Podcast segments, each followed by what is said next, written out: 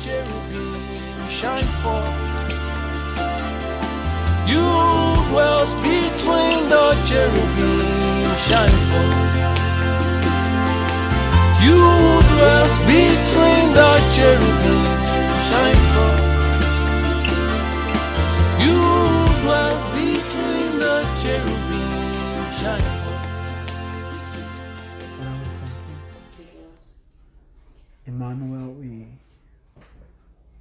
just say thank you. We know that you are with us. You are with us, our Father. Thank you, Father. Jesus, we just bless your name this morning.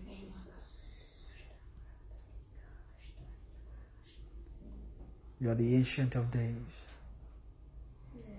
And you are a mighty God. Lord, just bless your name this morning. We offer the sacrifices of our heart to you, the offerings of our heart. Father, we give them to you this morning. Father, we come before you again, knowing, knowing that you alone are the giver of life. For wherewith shall we go? Only you have the words of life.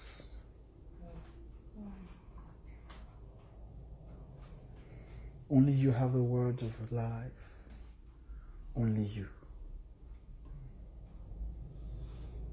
Father, we bless your name. Lord, with all meekness and lowliness of heart, we are here before you this morning.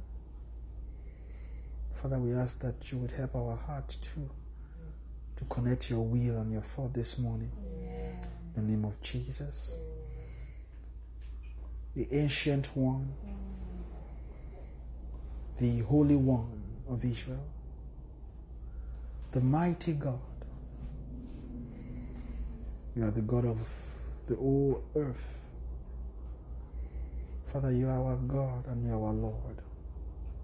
We are here before you again this morning to drink of you.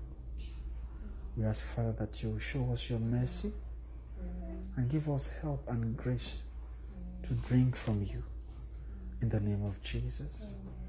Lord, we just come before you, Father, with our heart, Lord, broken, with our heart, Father, longing to be coated with the blessing of your name.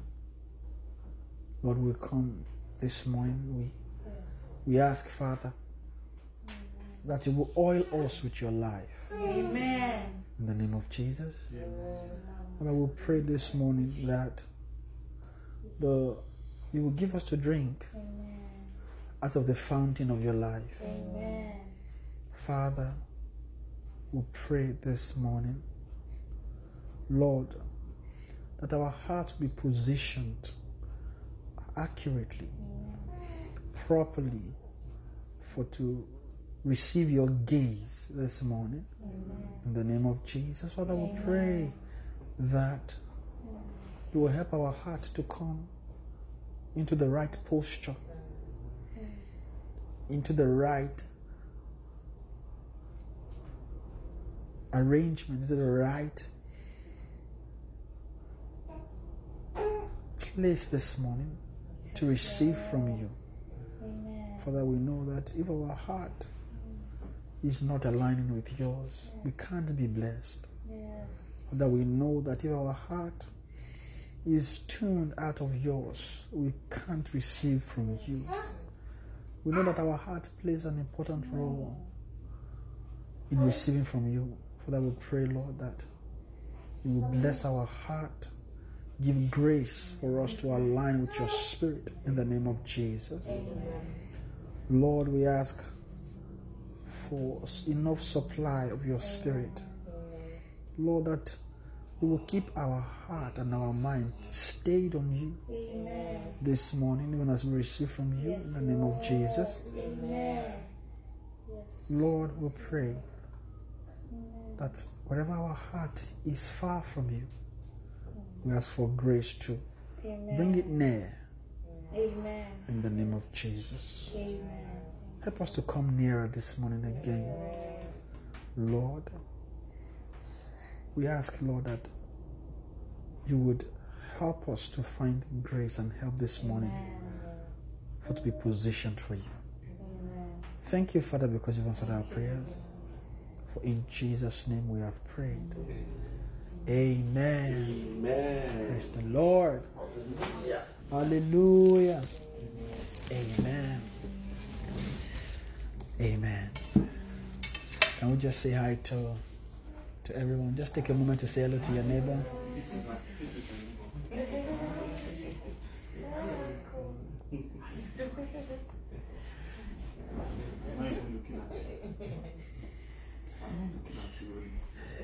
Amen.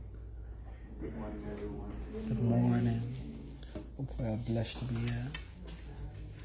Amen. Amen.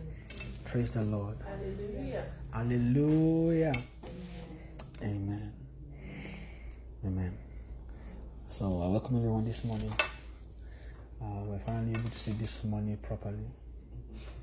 Because normally we'll be saying afternoon money slash, but it's not yet it's not yet twelve, so it's still this morning.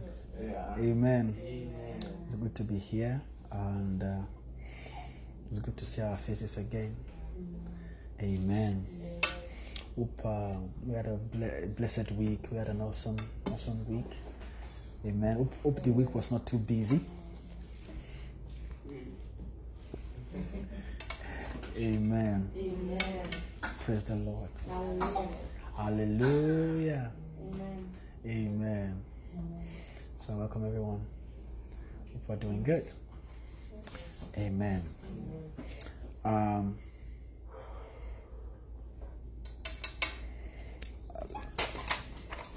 I would like to continue from, I guess, where we stopped last Saturday, and I don't know, for my just my heart, uh, just been two two places it has been. Amen.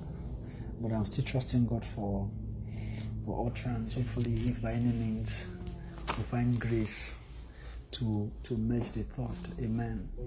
I know on Tuesdays it's been more talking about fellowship, but somehow I feel I should just continue. On, on Saturdays are a bit different from Tuesdays. Uh, and uh, I'm just trusting God to find entrance to be able to speak, particularly concerning uh, His life. Amen. Amen. Uh, I know we are. Well, I put this with the the theme really that uh, that we've been around is concerning the life of God, right? And you know the things we're teaching and talking about is still concerning that life. And the reason is because, let me put it this way, the the beginning of the beginning of really receiving things from God, or begin to or to partake of God Himself, is when we begin to receive life from Him, right? So that aspect is very essential and is very important. And I know I believe I've been uh, maybe one, one way or the other just going around eh, most of even part of the things that were taught during the, the teaching series. Um, just touching and maybe perhaps just establishing more thought concerning them. Uh, no, it's not the things we've been teaching. I don't think it's too far from what we learned, and it's I, I, I don't think it's new to most of us, right? But it's good to understand them to have a foundation. Amen.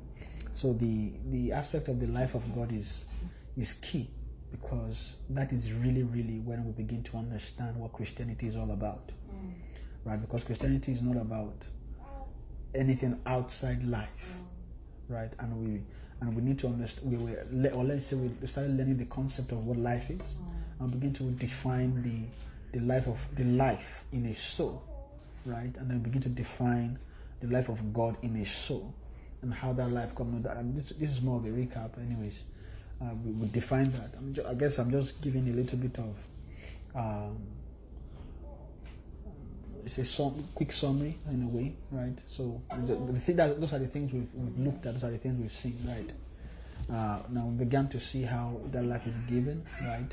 Because of course, if we say that we want life, and somebody and then we are hearing, oh, life of God, life of God, and is saying, ah, you need life of God, we're wondering, how can this, how do I get it? So there has to be a way to know how to get it. And we know, and we've learned from scripture that how to get that life really is by the Spirit of God. Because it's the Spirit of God that installs life. It is by the breath of God, right? So the breath of God is the Spirit, uh, right, which writes upon the heart. And we realize that, um, no, before, uh, in the in the when God was dealing with Israel, right? Um, God tried to give His life to them, but they couldn't, and we realize that the important key to that life is the Spirit. Why? Because um, if anything is not written with the Spirit, mm. right, it can't really, really stay. The soul can't, the soul can't have it or take it to use it. Mm. Amen. And that's part of the shortcoming of Israel because it was not written by the Spirit upon their heart. Mm. How it was written is they just give them a, a tablet and they begin to recite it to them. And and that that is really really a, a, a, serious shortcoming mm. because it's not the method of giving life to a soul. Mm. Amen. But God still give it, gave it in a way because that is where men have men have journeyed far. It's, it's hard to reach them. So God needs to. I mean, I believe the the dealing upon the mountain, right, which God wanted to deal with Israel, was actually to write laws upon their heart by the Spirit, because He is the Father of Spirit. So He Himself wanted to write upon their heart, because that would have been the method of giving life to them right? It has to be by the Spirit. So when you call them, so you can, I mean, just imagine what can write in a soul, right? And it's not on table and that nobody can see. Of course, it has to be spirit, Mm. right? And it has to be in, upon their heart, in the tablet of their heart, their conscience. Mm. So, it, so to write it, it has to be by the Spirit. And that actually just opened my eyes to, to clearly to see that that is where men are. Or let me put it this way that is where men fall short sometimes because we don't understand the effect of spirit, mm. right? Because whether it be the spirit of God Mm-hmm. or evil spirit, mm. they they can write on hmm. souls, on the heart, because it, it, as long as you are a spirit, mm-hmm. it is possible to write upon the tablet mm. of the heart of a man. Uh, That's just it. Hmm. As long as you're a spirit, you can write because that is the way God designed man to be. Man is not designed to just look at letter and begin to receive something they can use for life. God didn't design man to look at uh, what else? Maybe just to look at something external. It means even if something you are seeing is going to be converted into life, the, the spirit has to breathe upon it to bring it for the soul. So if if if if a soul will take the life of a tree, something needs to convert whatever is there, right, into spirit or by the spirit or a spirit will bring it. Because uh, this aspect of spirit sometimes, you know, sometimes when I'm talking about the spirit of God and then the, what it gives, sometimes because the spirit spirit, you know, it's, it's, difficult to discern. But a spirit can write upon the, the heart. A spirit, a being, right, can write. As long as you're a being, a spirit. But and what you because what you used to write upon the heart is what spirit gives. What or what they convert, what spirit can convert. They can convert things to what they call spirit, which is a small letter S. It is it is a, it's a commodity in the spirit. So it's it is what they use to write upon heart. So a spirit who is a being, a being spirit, can begin to release spirits to a soul. And those spirits, they are things a soul can learn. Because let me use let me put it this way. Spirit is the language of the soul. So you know, when you're when you're when you're speaking English now, mm. oh, Jide, come, go and sit down there. Mm-hmm. The language of the spirit, mm. right? Go and sit down there. They convert it into spirit and give it to a soul, and that's what a soul can begin to use, and they can, they can interpret it mm. and begin to use it for living, right? So the method, the method, the method of giving life to a, a man, a, a, a man that has a soul, right, that lives in the body, the method of giving them life is to is by the spirit. Meaning a spirit needs to write. And and then we begin to see that you know, we are just all men are just written written scripts, or let me put it that way. Right? You know when you have a written script, it can't change itself. So when you are reading something that has, that has, uh, that has already been written, right? That has already been written, you can't you can't change it. It is as it is written. You can read it. So when when I read it or somebody else reads it or somebody else, it's the same thing they will read because it won't change. It's going to be the same, right? For so for man, when we are written upon, right, we just as we are written, that's how we are, right? And nobody can write upon themselves. It, they, they have to be written upon by the Spirit. Amen. So just move further from there. So we, we realize that it is the Spirit, right, of God that writes upon men. Or that, that that's how they give life to a soul. So that is why, you know, when we get born again, we can't just throw away the aspect of the doctrine of the Spirit, right?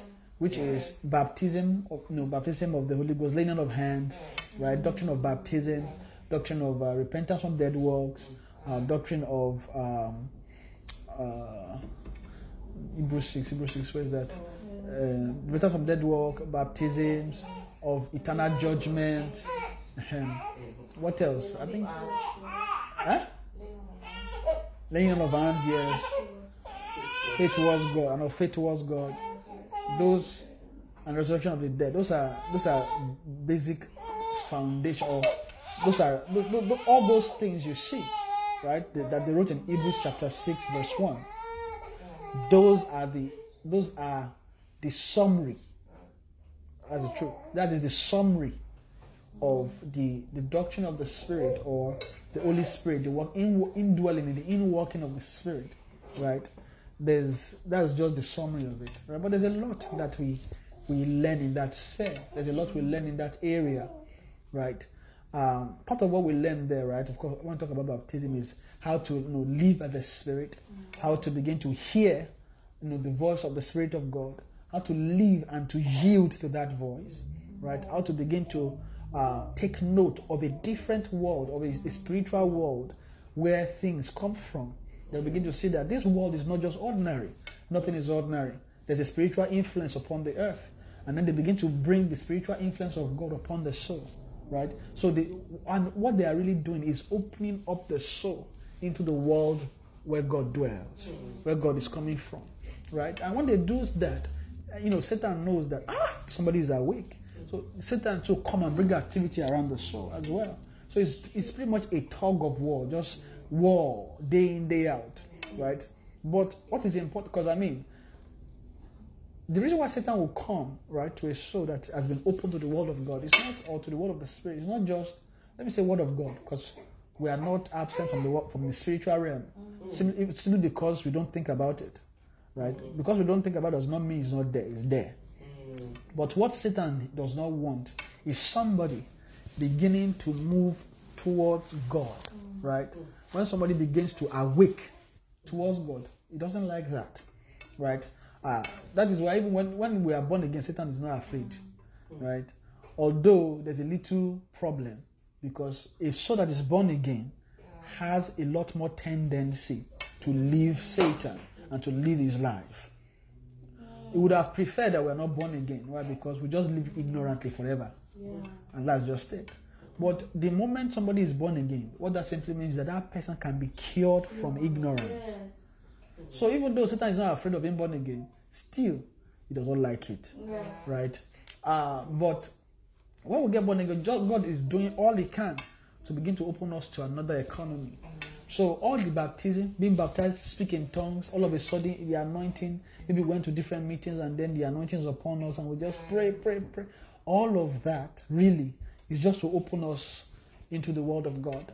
And the thing is, they have to keep opening and keep opening that up because we need a saturation of that uh, activity to be able to bring a soul where that soul can really begin to receive the life of God. Amen. Amen. Because the reason is because there's some strength. I would put it. There's some strength needed, mm. right? Um, just may not be too much, but at least a little strength is needed for somebody to receive life from God, right? Because what we are there when we are yet without strength is when Christ died. So if when we are yet without strength, it, that means strength is important in a way because we need to be built strong. And to, to be strong, really, according to scripture, is, uh, is pertaining to knowledge. Right? It's pertaining to knowledge. Mm-hmm. Anything that has to do with strength, it has to do with knowledge spiritually. Mm-hmm. Anything that that does not have the strength of knowledge mm-hmm. is weak. Mm. And then you now begin to see that when we get born again, the Holy Spirit gives us a little knowledge. Mm. It's not the knowledge of a person, mm. it's the knowledge of the world. Right? Uh, the knowledge of the spiritual world, where God is, to know the person, oh, oh, are God, then to begin to know the activity of the Spirit. Sometimes Holy Spirit can come so that we can begin to interpret some of the things God you know, that happens to us spiritually that we don't know before, that we can just ignore, right? Because everybody is living constantly in the Spirit, right? Not scriptural. No, you know, when we talk in scripture, we talk live by the, live in the Spirit. No, no, that's not the one, because that one is there's, there's something specific that the scripture is talking about in that area, right? So living in this Spirit, I'm just meaning that that everybody, whether born again or not born again, we are we are spiritual being, like, and we live like that. It's Satan that has made us too natural minded. We mind the things in the natural. You see the strength, and you now begin to see that even the strength of the the the natural is too much knowledge in the natural. Too much knowledge in the natural. That's a, that's another strength of it. If you check it, the, the struggle we have most of the time between living by the spirit and being carnal, uh, carnal is not even well, and and being, uh, let's say, it's Canada, ah, living spiritually or being Living naturally. or living naturally. And let me put it that way. eh, Living naturally uh, is knowledge. When you live too natural, you begin to see that you, you, you all our strength is dependent on what we know in the natural. And you see what men devote themselves to is really knowledge in the natural. And then you begin to hear things like knowledge is power. No, no. And you see all those things. And it's, and it's not a lie, to be honest. Knowledge is power. Just not the way men think it to be. But that's another thing. Because part of part of the skill of Satan is to twist every knowledge. The reason is because if you can twist knowledge, it will be difficult to find the true knowledge. Or to or even if you find the true knowledge, to live it rightly will be difficult. Why? Because he has twisted our mind, and you now realize that when you now begin to look at the life of the church, that is the that is the real major problem. Why? Because the way we interpret things, when we read scripture, we are twisted inwardly. So it's with that sight that we are using to read the scripture, and then we begin to live from there. Now, if we if we read spiritual things twistedly, it means that we will bring out things twisted because it's the sight that we are using, and we can't live beyond our sight. But thank God for mercy, because what God has been doing in ages, giving ba- baptisms of the Spirit, bringing knowledge to men, is untwisting the twistedness of, of Christianity. So imagine we get born again, we are, ah, no, God is patient and long suffering, right? He had to get us born again. After getting us born again, he now, he now had to start with our twisted mind, still work with us, and then be patient to be untwisting them, untwisting them. But what marks untwisting of those kind of, of our side, right? When you begin to, when you look well into the church, into the history of the church, you realize that there are specific times that God brought forth specific knowledge. because a whole lot of things were lost. Yeah. Now, when Jesus came, right? This thing I'm talking just background I'm giving you, but anyways, when Jesus came, right, and he decided, he said, I, "I'm leaving. Uh, you wait for me. The Holy Ghost is going to come upon you, right?" And then he left. The Holy Ghost came. That time when Jesus set the church and the Holy Ghost came, we, we don't have all the knowledge we needed as at that time. In short, the reason for the giving of the Spirit mm. is to bring about a season where we begin to learn knowledge. Mm. That's, re- that's really it. Because you see what Jesus said to them before he told them, Go and wait for me. See, that go and wait for me is at the end. But he has already said something for, to them in John 14, John 16, when he says, When the Spirit of truth shall come, he shall teach you, right? All things. That's that's what Jesus said about the Spirit. So when Jesus Holy Ghost came, and then everybody started speaking in tongues, tongue of fire, miracles was happening. That is see, that is the after effect of the Spirit.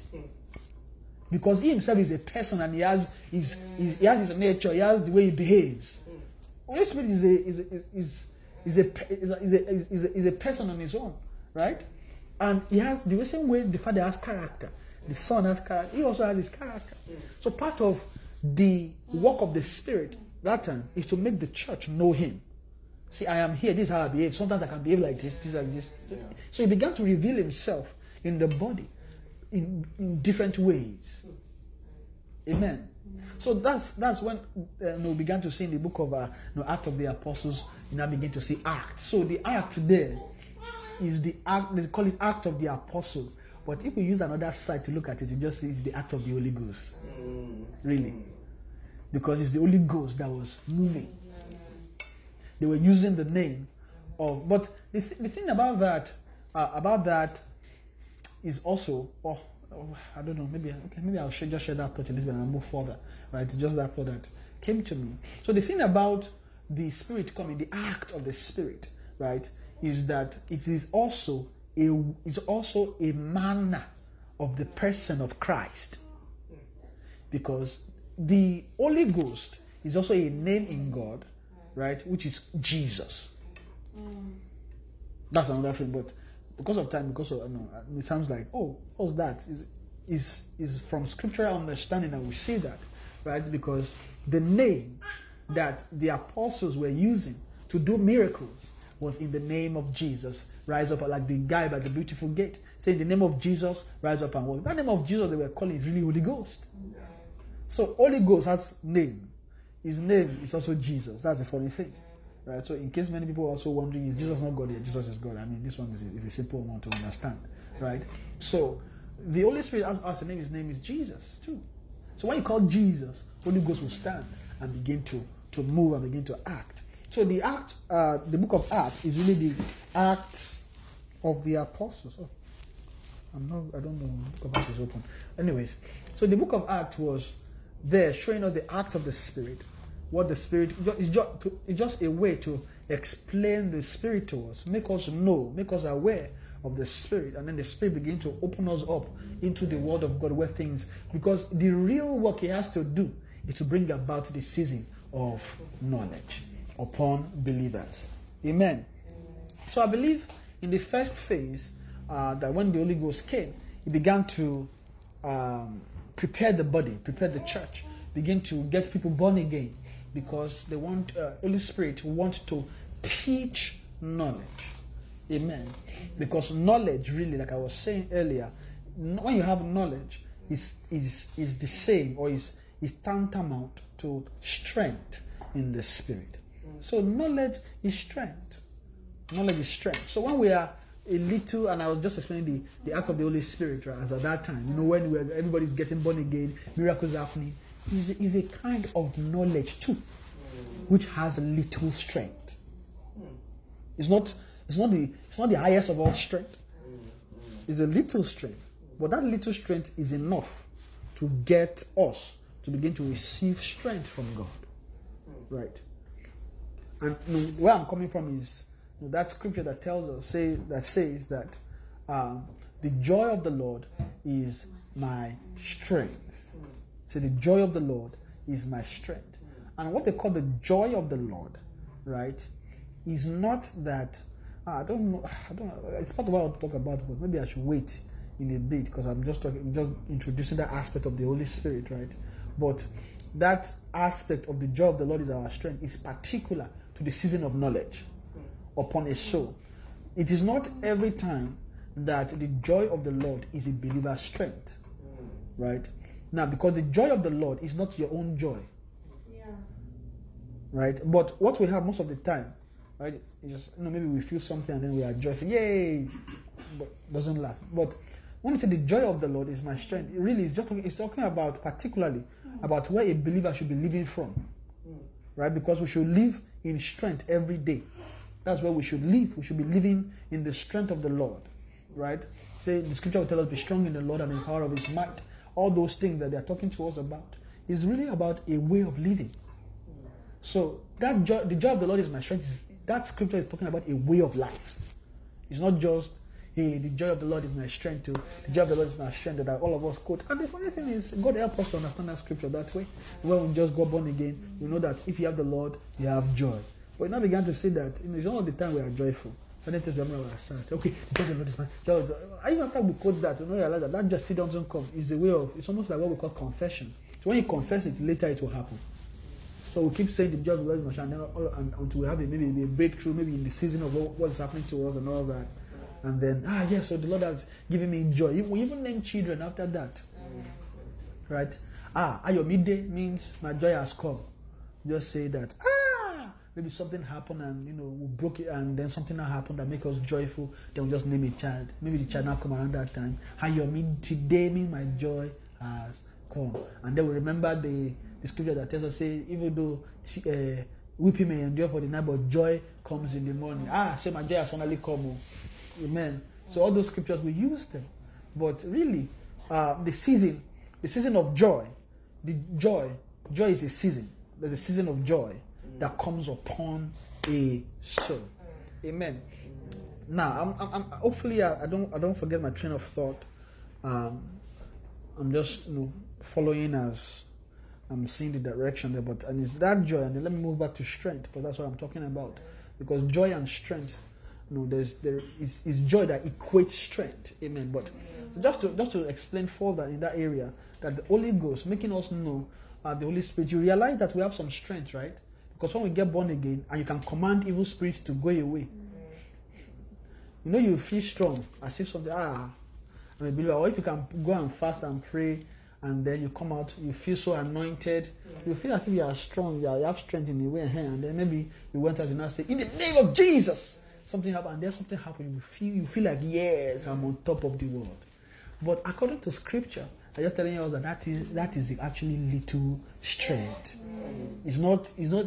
It's, to us, it seems all powerful. It seems all yes, something has happened. But what the Scripture is saying is that it is little strength. Amen. But that little strength is needed. It's a preparation for us, right, to be able to actually begin to receive true strength through the joy of the Lord. Amen.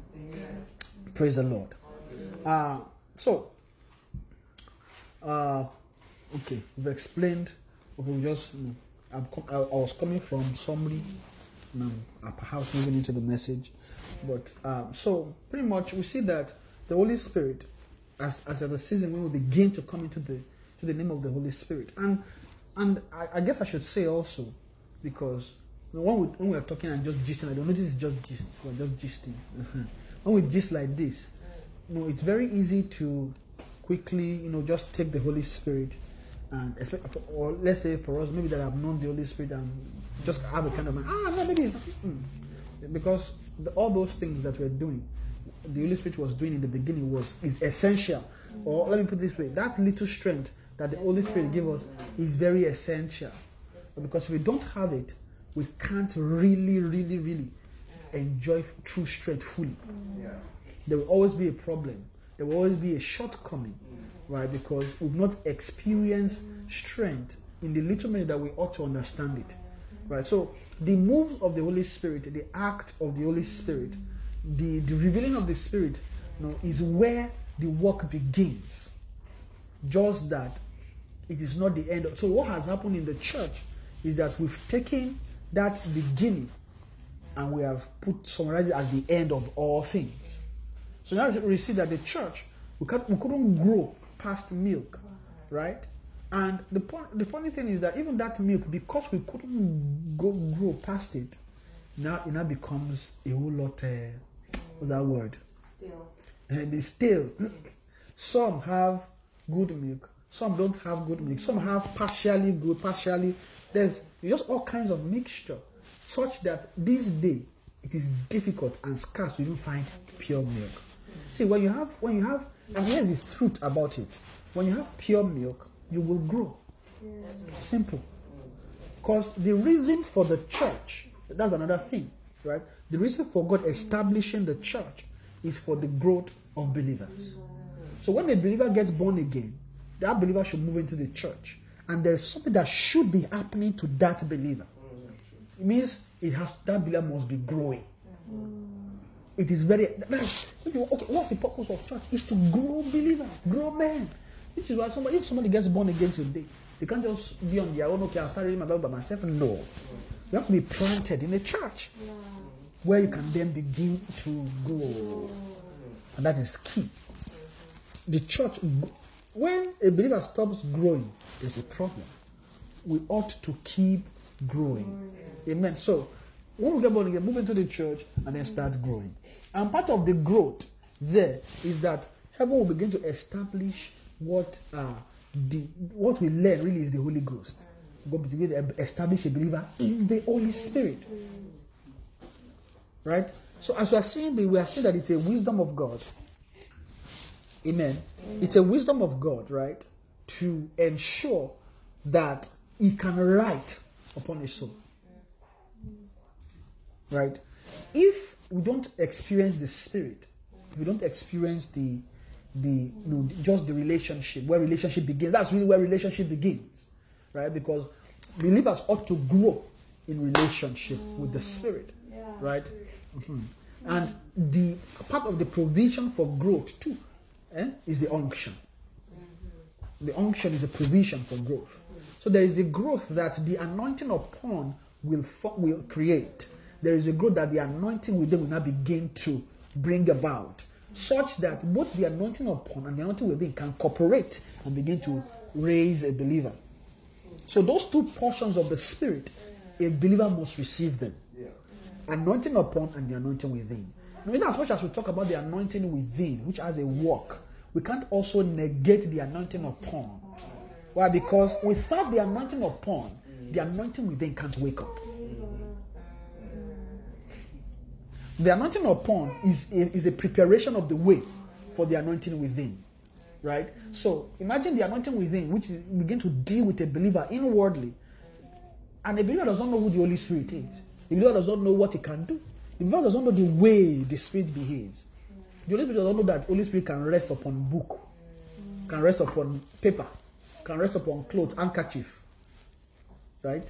You can carry handkerchief now. Holy Spirit can just rest upon it like that. If you throw that handkerchief to the crowd, everybody can fall. Yay! It's just that's just really good. That's just the way. That's just a manner. And some of us, you know, some some some people that are too too wise in the head, when they see that, they will think it's foolish. And that's it. That you see the problem of knowledge in another way, right? The not when when we are too when we are living too natural, what men develop is the brain, right? And when you develop the brain too much, it can be an hindrance to the soul.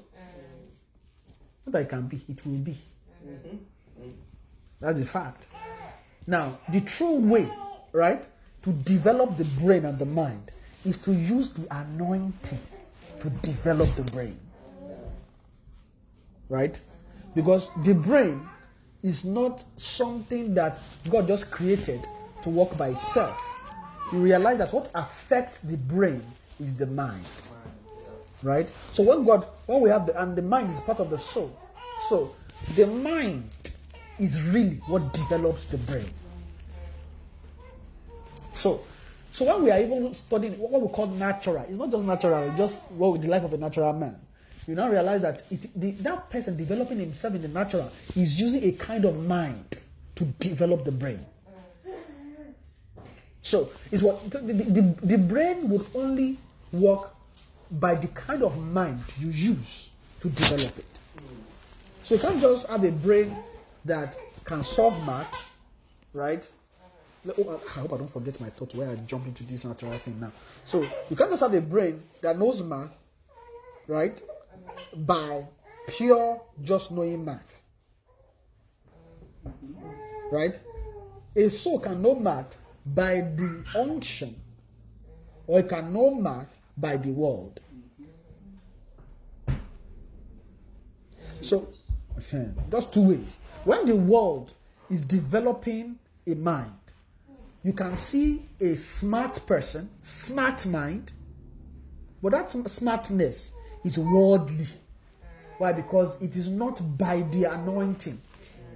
So, in case we are maybe we are trying to separate, oh, but we have some people that are so brilliant, so genius, but we have Christians. Ah, I want supposed to be genius too. Nobody is saying nobody can be can't be a genius. It's just that whatever develops the mind. See that so that is ge- geniusity.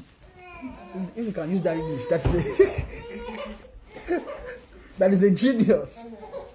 When you begin to open the layers of their soul, you can you will now begin to see all kinds of things there. But when you see it, if that mind has not been developed by the unction, by the anointing, by the spirit, what you begin to see is the world inside that mind. That mind can't think like God thinks. That mind can't think. Uh, so the, uh, the inspiration that that genius would have can't be by God. Because what they are using to live is their mind. And but that mind was developed by a spirit. It's not God that developed it.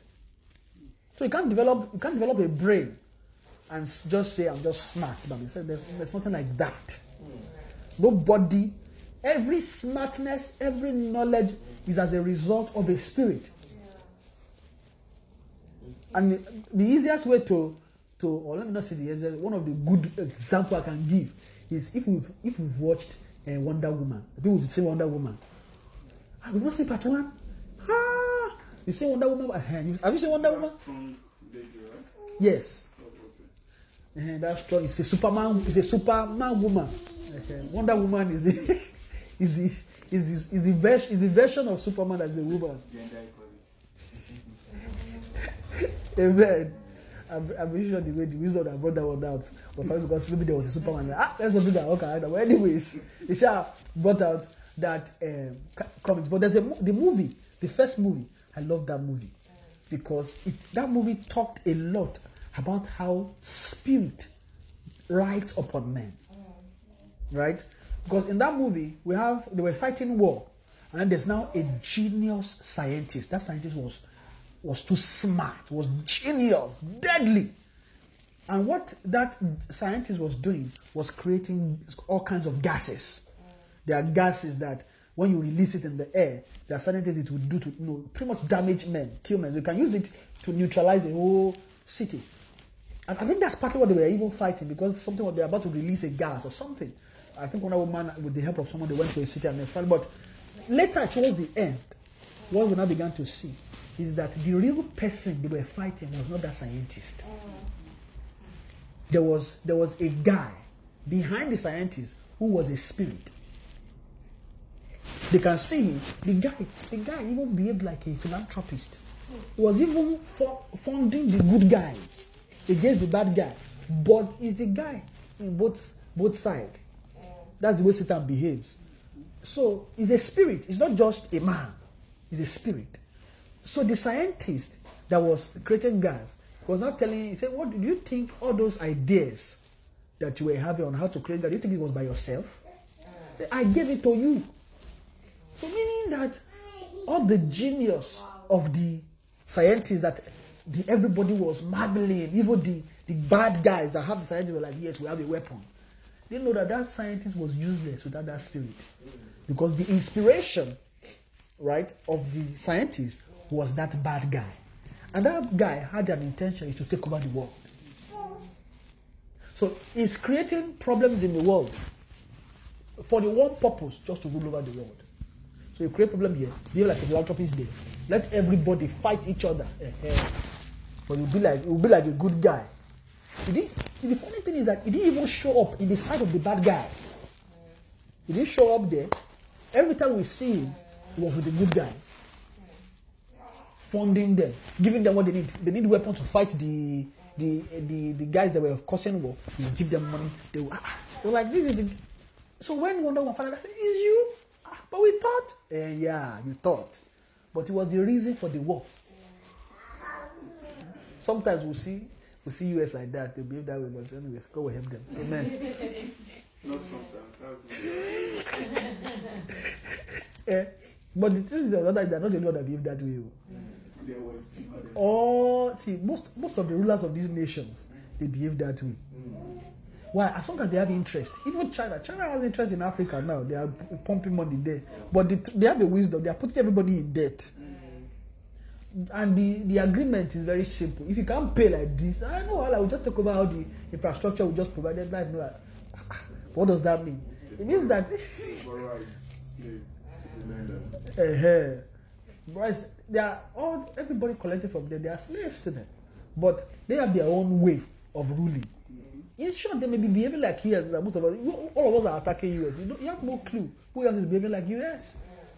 Amen. Everybody is for their own interest. Amen. But the summary of that is nobody can develop a mind by themselves. Everything a believer do, the way we behave, the way things act, you see, Jonah, is as a result of an influence of a spirit. Because spirit, they don't, they, they don't have any job they are doing but than to write upon men. That's what they do. Amen. So we can't just develop mind and say we are living naturally, right? You can live too natural, and or or is, and that natural life is just natural like that. No, there's nothing natural about life. It's as simple as that. Just a man existing and walking upon the earth, there's nothing natural about it. Thinking they want to eat, go to and have a job, job, do your job. There's nothing natural about a man breathing. There's, there's nothing natural about it. Everything is spiritual.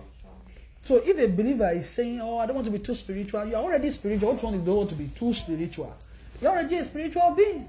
You might as well just live as you are meant to. It's as simple as that. So I don't understand how a spiritual person will be saying, "I'm too spiritual." You are, you are, you are a spirit. You are meant to live as as a spirit. Amen. So it's that's the the life of a believer. There's nothing natural about it. Everything is spiritual. But a, a man should not live too natural or too spirit, spiritually natural. Let me put it that way, based on the understanding we just established. You shouldn't live too spiritually natural.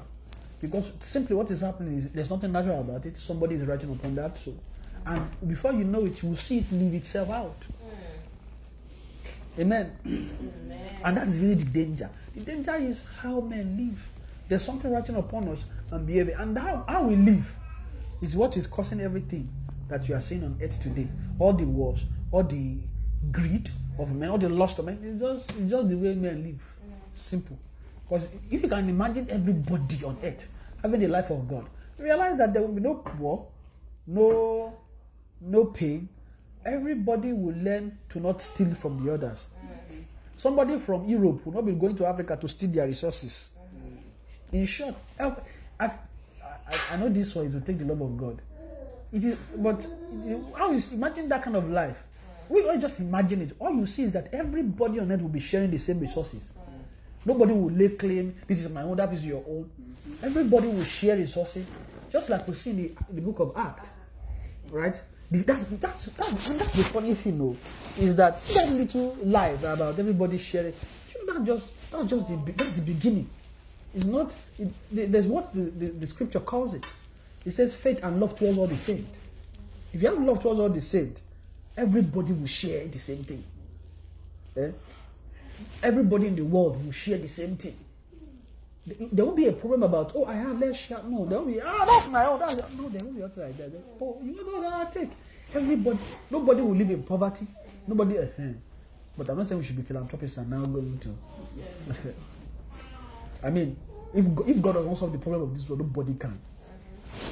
No matter amount of charity you open, you can't you can't solve the problem of this world. That's one. Two, you can't solve the problem in your own soul. When you are doing it, maybe we can, we can feel good in a way. No matter how, and, and that's another thing about the church in the Western world. When you look at the mind of the church here, you just go to. I'm not against any church. I'm just saying, just go to some some white churches. I just see, you see the, the frame, the culture, the mind. It's, it's turned towards philanthropism. Oh, how can we serve the community? Okay, not like that their sense of Christianity is coming from there rather than just living like a believer. Can you just learn Bible, learn how to live, just learn the life of God and then flow from there? You don't realize that the moment just take that philanthropism away from them, they are done. They have nothing else. Every, check most most Christians, right, in this Western world, they have that the Christian culture, and I I believe that's partly why God is sending men here because the, the church here is sleeping. They need to be they need to wake them up. Is a see that thing that philanthropism is a great slumber to the church here. Everybody is sleeping. You want to sleep. You want to sleep. You want to sleep. What do? Yeah, I'm sleeping. And God is watching everybody. Will you all sleep? If you all sleep, what will happen to the body? What will happen to the church? God needs to wake everybody up, right? God needs to wake us up. And how to wake us up is us receiving life, receiving light. Say, Arise, that sleepest, uh, arise, thou that sleepest, and Christ that shall give thee light, right? And the giving of light, just the the purpose of giving light is not just they just give you one. Yeah, I see the light. Oh, not light. No, that light is carrying something. What it carries is life. So when light, so when, when people say they see light, you know, we can. There's a way we can, but we'll get there, Sha, because that's really what that's. I'm seeing us in that direction, because when you talk about light, you talk about revelation, right? So when light comes, light is a carrier. It is not. It is not the the main the main thing. Light is a carrier. There's something light carries. Light carries truth. That's just it. So light is the carrier of truth. So if God will come to you and give you truth, God needs to send light to you, right? And that's why the psalmist was praying. Well, I'll, I'll say it's a prayer. Say, "Send your light and your truth today," right? Well, yes, the giving of truth is light must shine. So all of us, without without light, we are devoid of truth. There's nothing. No, light is for life. Amen. But let me move further because of time. Amen. So, I think just a small time we spent. So, well, okay, okay. Time has not gone too much. Anyways, praise the Lord. So, we shouldn't live. We shouldn't live too naturally. We should live by the Spirit. Well, if there's anything we should take, we should live by the Spirit. I know we've heard it a lot. We heard it in teaching series. We hearing it before. We hearing it again. It is because it's very important. If we don't get this aspect, we won't really grow spiritually. Amen. So, like I was saying, let me move back to the thought that threw me here. Is talking about the the anointing upon and the anointing within, right? So the anointing upon is the preparation for the anointing within, right? And we know what we summarize the anointing upon as, right? The anointing upon can do see all the things you see in the book of Acts, where you see believers, you know, miracles, all those things. That's the anointing upon. Most of the miracles that Jesus did was by the anointing upon. Right? You see the miracles, healing the sick, healing the dead. Okay. Most of it was, was, uh, was uh, by the anointing upon him. Right? There, um, but there, um, there was another anointing he was using, which is not by the one upon, it was by the one within. That one is a different, there's a way that one behaves differently. Amen. That would behave, or, or that, what that one culture is different, but it's very important. It is, it is the key. Let me put it this way: the anointing upon is pointing towards the anointing within. That's what it does. The anointing upon points towards the anointing within. So when you have the anointing upon you, it must point to your inward. But that's where all of us, we just like I was saying earlier, that's where all of us cut short. Whereby the anointing upon, we just focus on that one, but we don't see what that anointing is pointing to. Because the reason for the both the anointing upon and the anointing within is not just to make us feel good. It's not just to make us feel like we're on top of the world. You know, that's mostly what we feel like when anointing comes upon us. We just feel like, oh, well, let me begin to pray for one billion men. I love you. Come here. Receive it. Receive your healing. Receive your home. Receive. Receive it. Receive. And, and you know what? That's another thing about that receiving. See, the moment, and that's where all of us should be careful. This one, this is this thing is is a play for every minister that everybody must fight. See that? When you're saying receive it, you know, some, you can be having some kind of joy that is not the joy of the Lord. Where you say receive, receive. As you're saying receive, receive, you're feeling like something is ah. You don't, you don't, you don't, you. When you are saying that receive, you may be pointing to yourself, not the, not the, not the owner. When you say receive it, receive it. The things will happen though, but inside your heart, if if we've not learned the anointing within very well, you see, there's something that will be happening inside the soul of that believer. That believer can believe they have power. Even though they can pray and say it's not by means, but the message of God. Uh-uh. That thing is sitting inside the heart differently. And how you know is as you are doing receive it, there's something inside of you that is pointing you towards, yes, power is here. Anointing is here. And you can, oh, everybody just, okay, okay. That, you, you, all that can be happening, and the person can be thinking it is their own. After they finish, they can say, oh, it's not by myself, it's not it's the Lord. But well, let's, let's rewind to when the thing was happening, when the action was taking place. And then you'd be, how were you feeling? Was there any sense of, ah, more power day here, man? But I mean, all those things can happen purely, whereby, as say, receive it. But there's the heart posture is different. It's possible, right? But I'm just saying that there's a there's a shortcoming in that area for all uh, for the church generally, whereby the anointing upon is there as a pointer to the anointing within. The way I see it is almost like an arrow. When it is the way the way the, the way the anointing descends upon yeah. Jesus, right? Then it began to descend upon him like a dove. It's descending upon him. It's, it's sitting on him, which is a pointer, pointing to the anointing within. But there, we need to, like, like let's say, we need. I'm, I'm not, I'm not removing the ministry of that anointing upon at all. It's very essential. It's important It's, is actually part of what makes us to begin to live supernaturally, to begin to live in the Spirit by the Spirit of God. Amen. So we can't remove the Holy Ghost from the giving of life. The moment you remove him, that's the end. Nobody can receive life. Nothing about life can flow to a believer, and that's the end. Amen. Amen. But when we begin to grow spiritually, right, and we begin to learn, we, or let me put it this way, we learn the anointing upon with mercy. Because eh, in as much as I'm saying, because I think that there's something in my heart concerning that area, in the sense that, and as much as I'm putting a lot of importance on it as well, right, that it is very important. There is a, all, everybody must know there's a problem. And I guess that's where we've all fallen short with all the anointing upon, with if there is no giving of knowledge to a soul, that anointing itself can be a, is, it will be a problem to the to the believer, right? So, but God has a wisdom. God is not just going to leave us empty because He cares. He cares too much about us to just say so simply because there's a problem in you, if I give you the anointing, it's going to be a problem. I'm not going to give it to you. No, God doesn't think that way. It is you and me that think like that.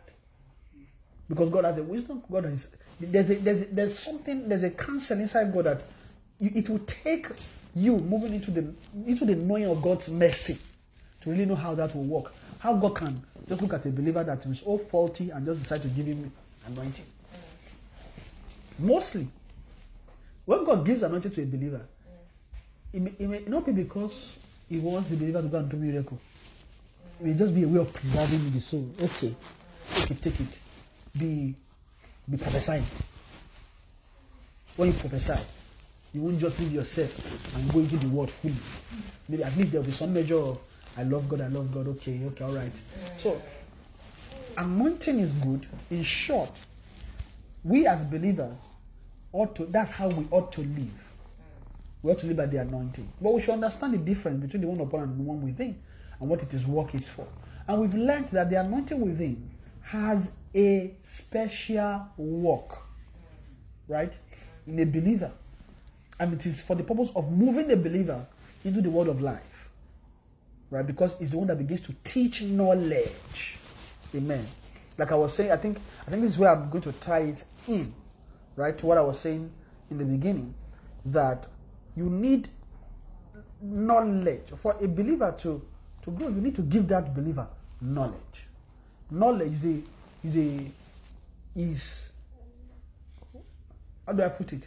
let me is the what is the strength that I, that, that I use. That's the example. Let me use it that way, right? Because strength, right? When you talk about strength, you're really talking about the life of God. No, but we can relate to this with ah strength. You can call it power, right? But strength to be strong is talking about a posture, a stature, something that is strong, right? Can carry heavy weight right, can lift things. The world is a weight to believers. And that is why you need strength so that you can overcome the world. And here's a secret.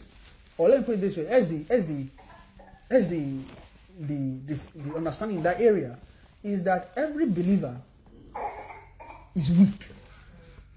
Even with the, with the strength of the anointing upon every believer is weak in that area. Why? Because the wisdom that crafted the world does not respect the anointing upon you. That's the truth of the matter. In short, see, see that anointing upon. He has season, times, and you know all the problem that we are all talking about. About you know we carry pastor and be blaming them. And this is pastor be sleeping with people. Eh, ah, you- you know, the problem is very simple. Is that there's something fighting that pastor. It's called the world.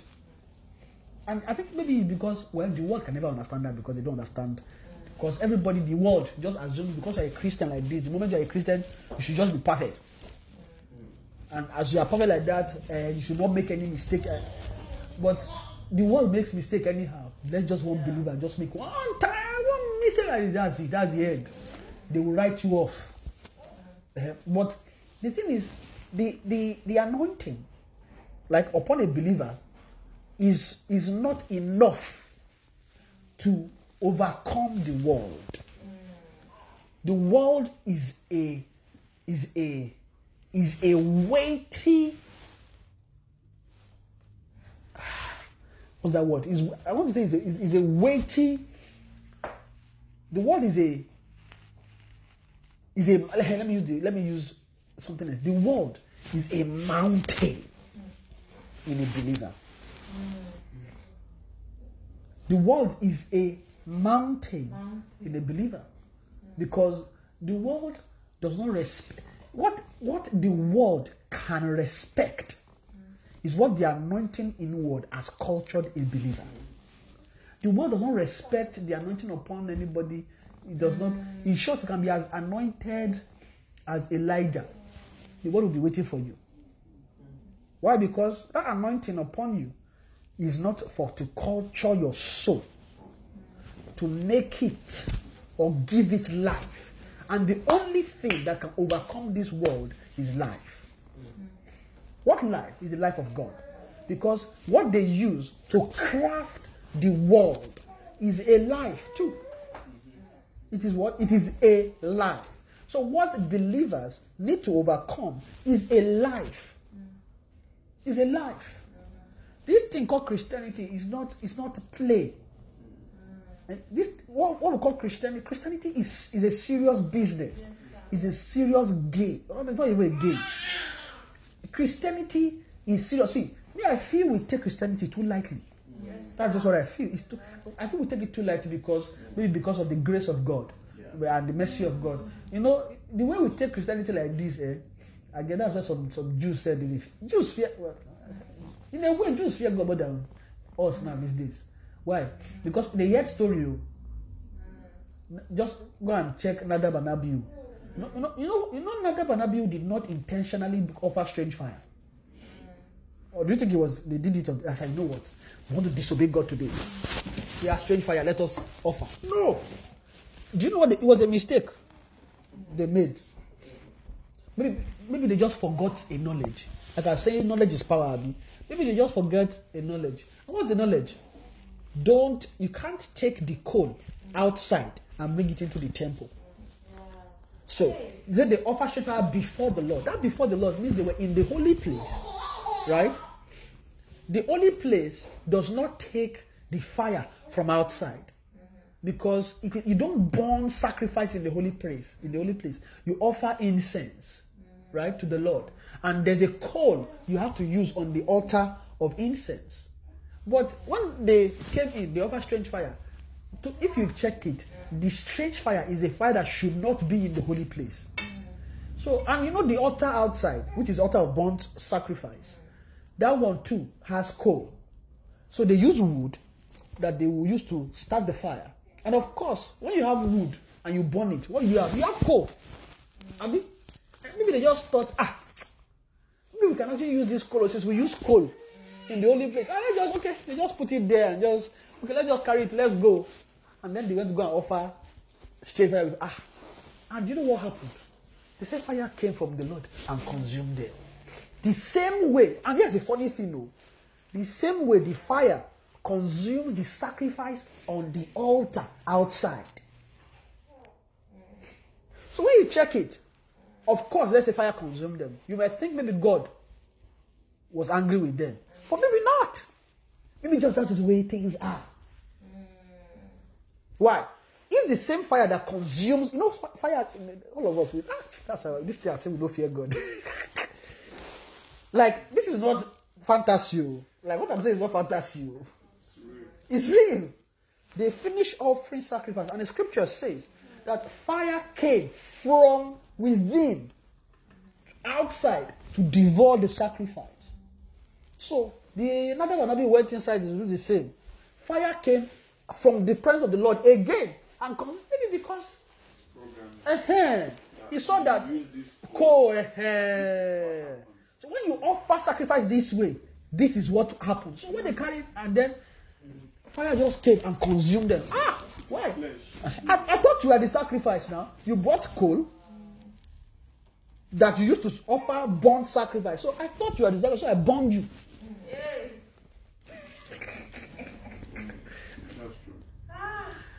Because it's not, it's just, it's just the way the things are. Perhaps it's, it's a different, and that's the thing, it's a different, it's a different operation when you go into the holy place. What you see there is, eh, well, not necessarily glory, but you don't see fire consumed like that in the holy place because what you offer there is different. But when they carry the coal meant for burnt offering, burnt offering, okay. they became the, the burnt offering and they were consumed. So, I mean, imagine, imagine people that saw that and then they saw mountain burning with fire. Okay, maybe it's time to start moving into the main main message, but but this is just this is just a background, and God will help me to be able to, to speak.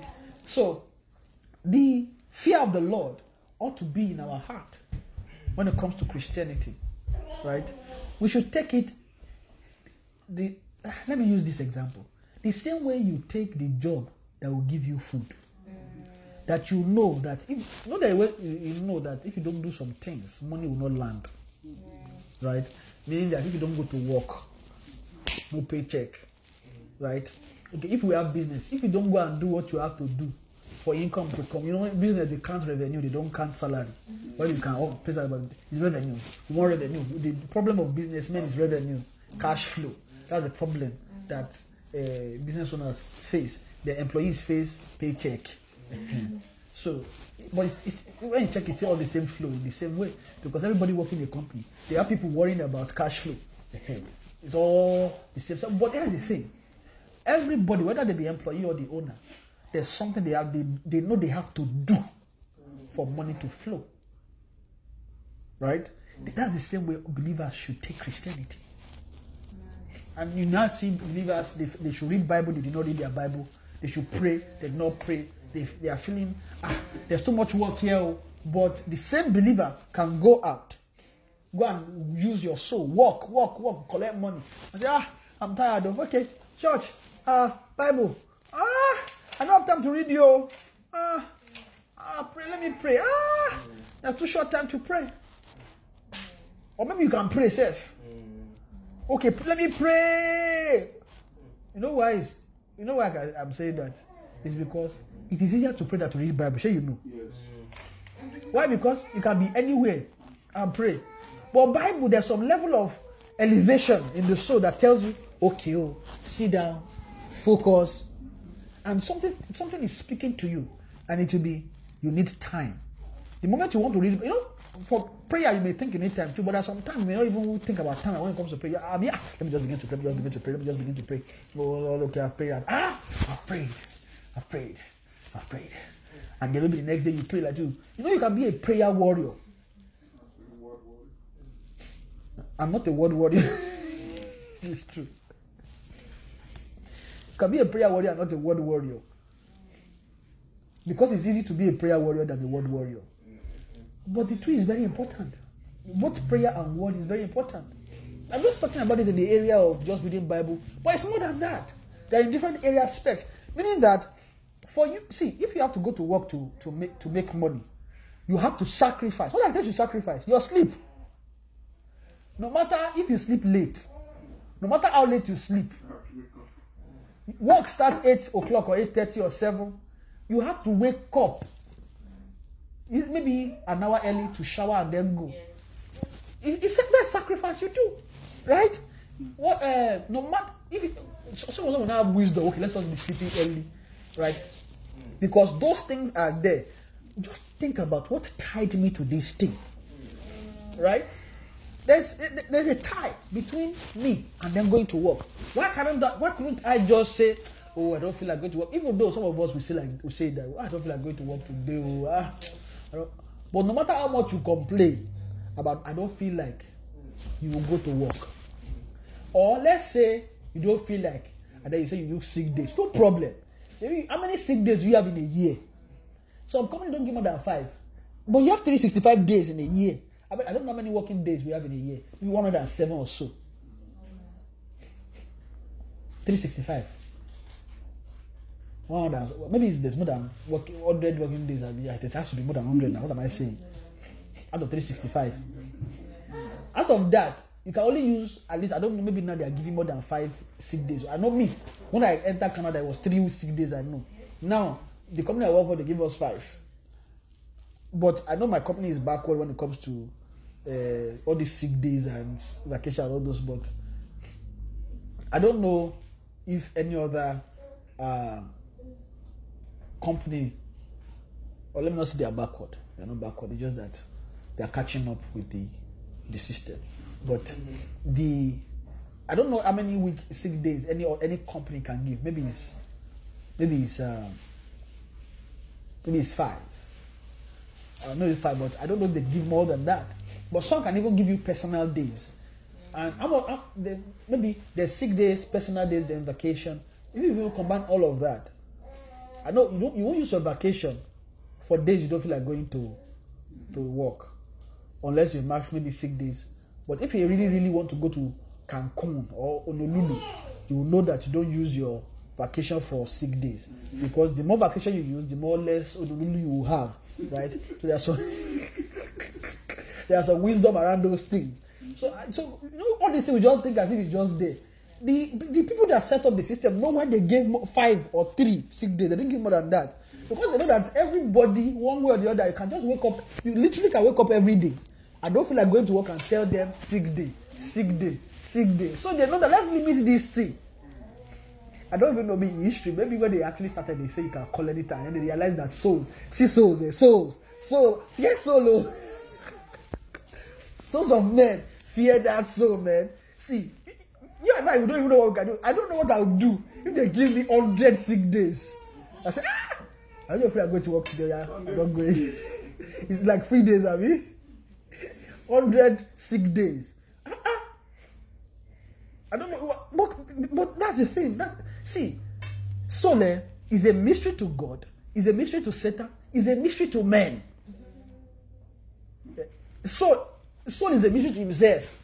Doesn't, even know what can I do, how can I be, what can I, what should I. I- one day, just, just, pia, pia, ah, what, what, what, just happened? How did this happen? What, what's going on here? It's not. Uh, I mean, technically, it could be the devil because it could be the program that is there that we don't know, and it's the handiwork of the devil. But who did it? the person that did it is not devil, and the devil did not live where he was. You know, the devil is not everywhere, mm-hmm. and the devil can't be handling everybody personally at the same time. No, now it can only be dealing with one person at, at a time. Mm-hmm. So Satan will deal with people that are he feels that some people are very, very dangerous, then hey, will deal with them. I fe- I fe- and I mean, I, and that's why I look at it. We want to look at who the devil, devil. This was just a side chat here, but quickly, just just a thought. You see, you see the temptation of Jesus. Demon did not orchestrate it. Um, principality did not do it. Wickedness in high places did not do it. It is Satan.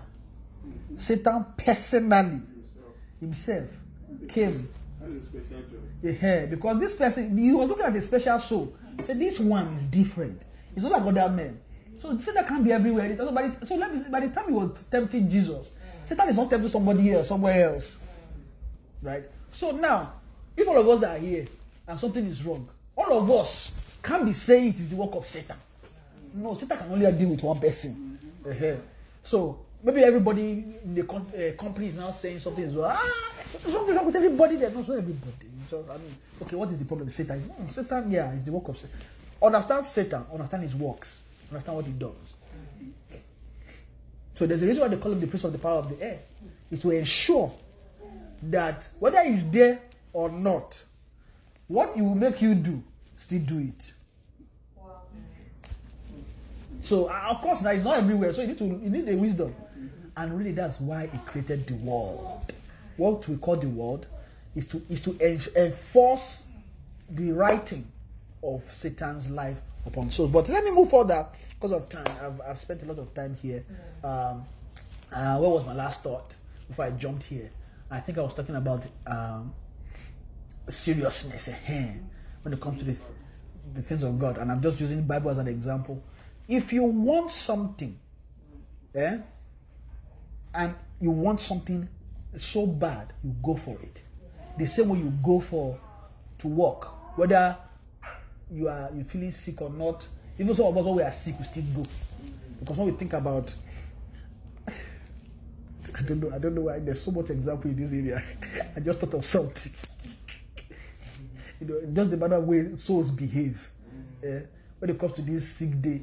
You know when you have money and you are working in a company, eh, it can be a problem. Because you feel you have money, you have a lot of saving, and you don't feel like going to work. You can just say, I'm not going to work today. Sorry, I can't come to the office. The, if you ask what's the drive, it's not because Holy Ghost convinced you and you are so much under the presence of the anointing that you're like, oh, I'm under the presence. Lord, office, please. I will not be able to come today. No. It's just a feeling of. Ah, I'm like going to work today, Jerry. No when the soul is making that decision, there are all things the soul checks before he says sends that email. It may not the soul may not tell the brother or sister he's talking to about not going to work. But are things the soul check. The soul will already quickly check. Do I have money in my account? Okay, there's enough. But let's not say maybe you are living from paycheck to paycheck. You first of all think about ah, if I don't go to work today, that is minus thirty-five dollars. It's more than that. That's that's minus one twenty dollars. Ah! If I don't have that one twenty dollars by the end of this month, there's going to be problem. So no matter what, you struggle and go. But if you have money, you have savings, you can just you can just trust in that savings and say, "Oh, hi, how you doing, uh, office? I don't feel, I, I don't think I'll be able to make it to the office today." There's something you trust in. There's something the soul is is what was this? There's something the soul is resting on to make such a decision. It's a kind of life too. It's a life that the soul there's there's something the soul wants to enjoy, endure. So sometimes I think it's also a way or maybe a wisdom that God gave uh, we shall companies shall, but let me just put it this way. Maybe a wisdom, maybe or shall maybe not God, maybe the companies realize that for for for for income to increase, every worker should be performing. They realize that everybody is disappearing. Oh yeah, now just five days. So whether is to is to really force men to come to work. Simple. If, and if you leave every soul, right? If you leave every soul, nobody will want to work. That's the truth of the matter. As long as there's there's manna, The mm-hmm. required. nobody will want to work. Truth. But some sometimes is way is way of God and you dealing with souls of men. It's a way, right? So, some all of us should work. Is unless God has called you to full time ministry, full time. Because that, that one is work. oh. Ah, it's work. That's work. It's work. eh, That's that's another thing. Because you can't be lazy. Full, full-time ministry is I that's thing because what you just said something I was thinking one day like that too because everybody thinks maybe full-time ministry is not it's actually a work because it's not bees you should you should see pastors carrying bible It's more. walking up and down especially those I know the funny thing is they they don't they don't have they don't have a, the assurance of money flowing. See all those ministries you see maybe that they now have money you think that that's how they started. There were times they were in the wilderness. They would carry bible. Have you seen when you when you see people with bible dry bible with shoe dry walking go to preach the gospel. But you that are walking, you are sure that money will come. They they will go preach the gospel for so so to be saved and then when they are when they are going thank you they'll give them. Thank you sir for coming god bless you. That's their payment. And they can't complain. If you go to work today and they don't pay you you can quickly send letter to hr what's going on? Uh, I didn't receive payment today. Is that? In short, maybe even telling them I have rights. Yeah. Why is why is there ah please so and they too they will be afraid.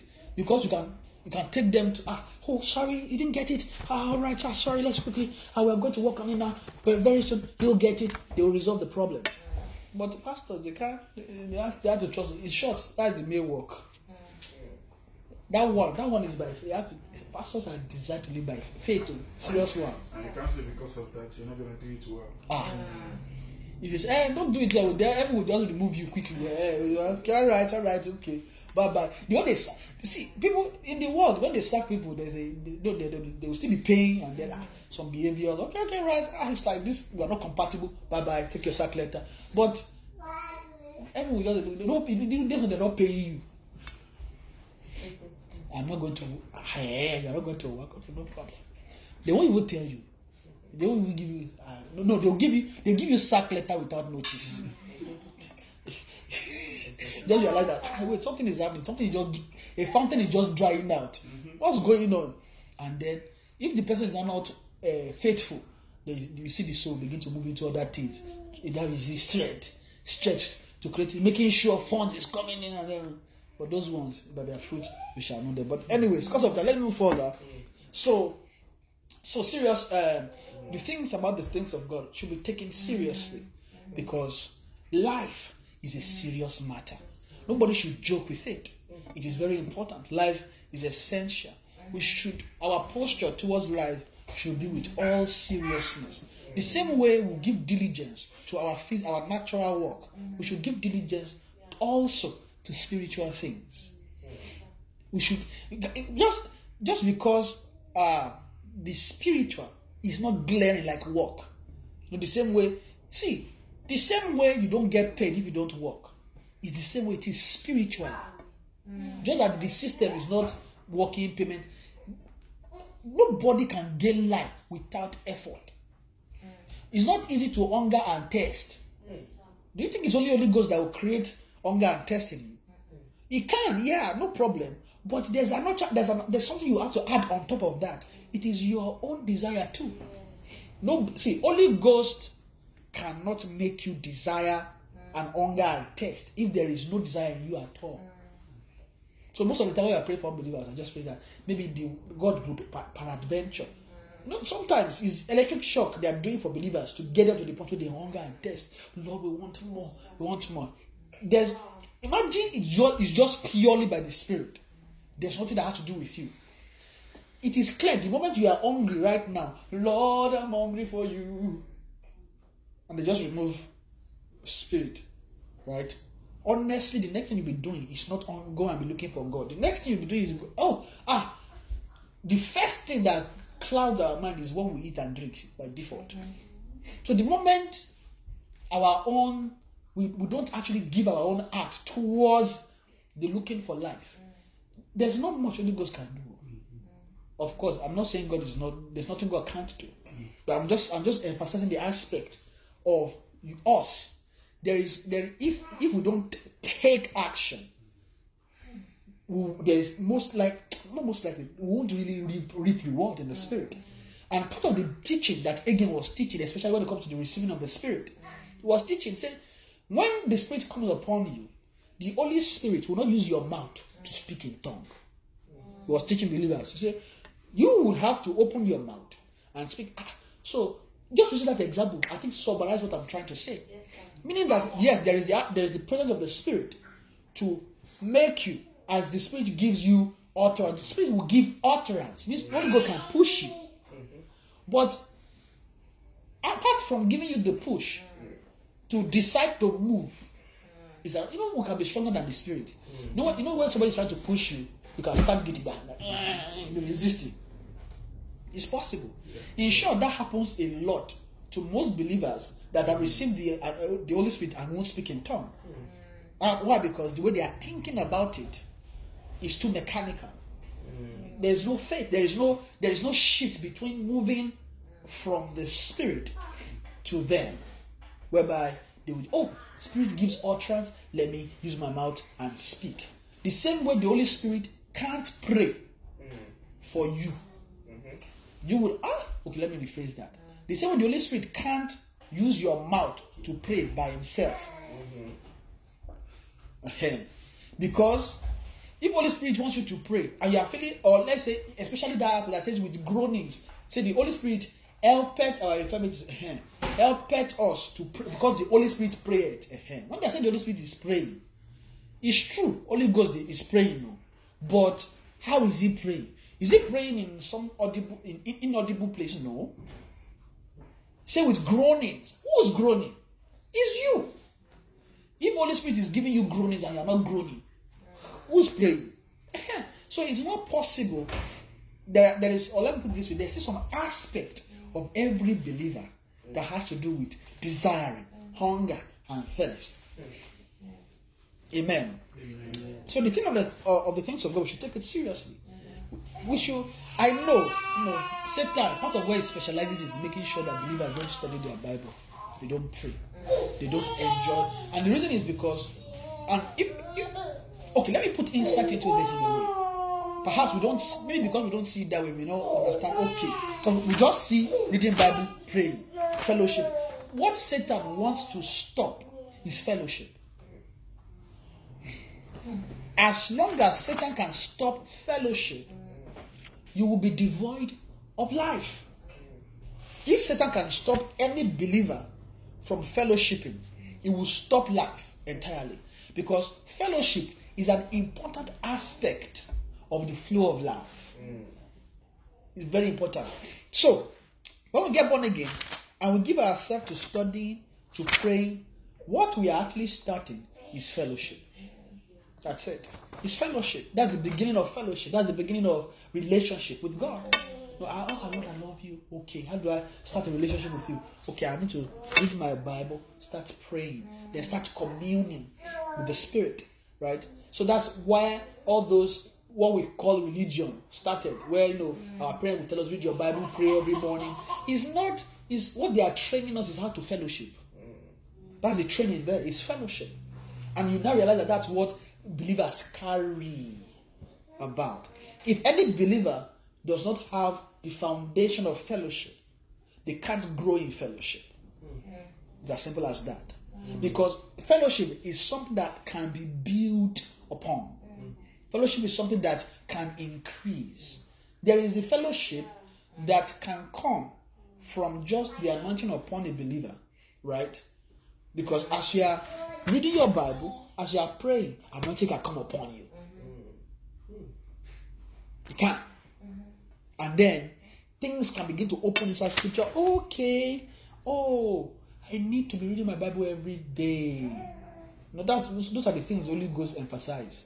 Oh, when I'm dealing with things in the world, I'm not supposed to be coming from a place of sadness. I'm not supposed to be coming from a place of anger. I'm not supposed to be coming from a place of jealousy. Oh, okay.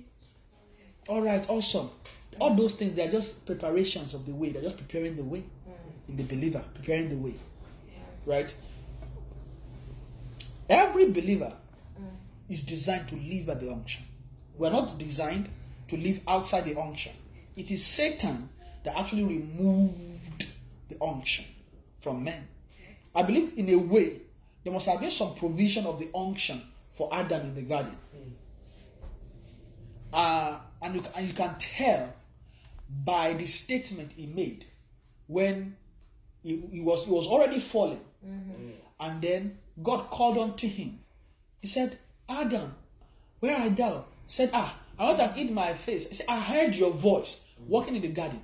And of course, what he's talking about is not is not something as physical that will say, okay, somebody just talk. Say it's a voice walking. It's a walking voice. That that thing is an is an inward walk. If if there is no inward walk inside Adam, he can't hear that voice. It's not possible. Because the, that voice walking in the garden is a provision for to lead the soul. Right? And if it is the soul, that means it has to do with the faculties of his inward. Things that are inside of him.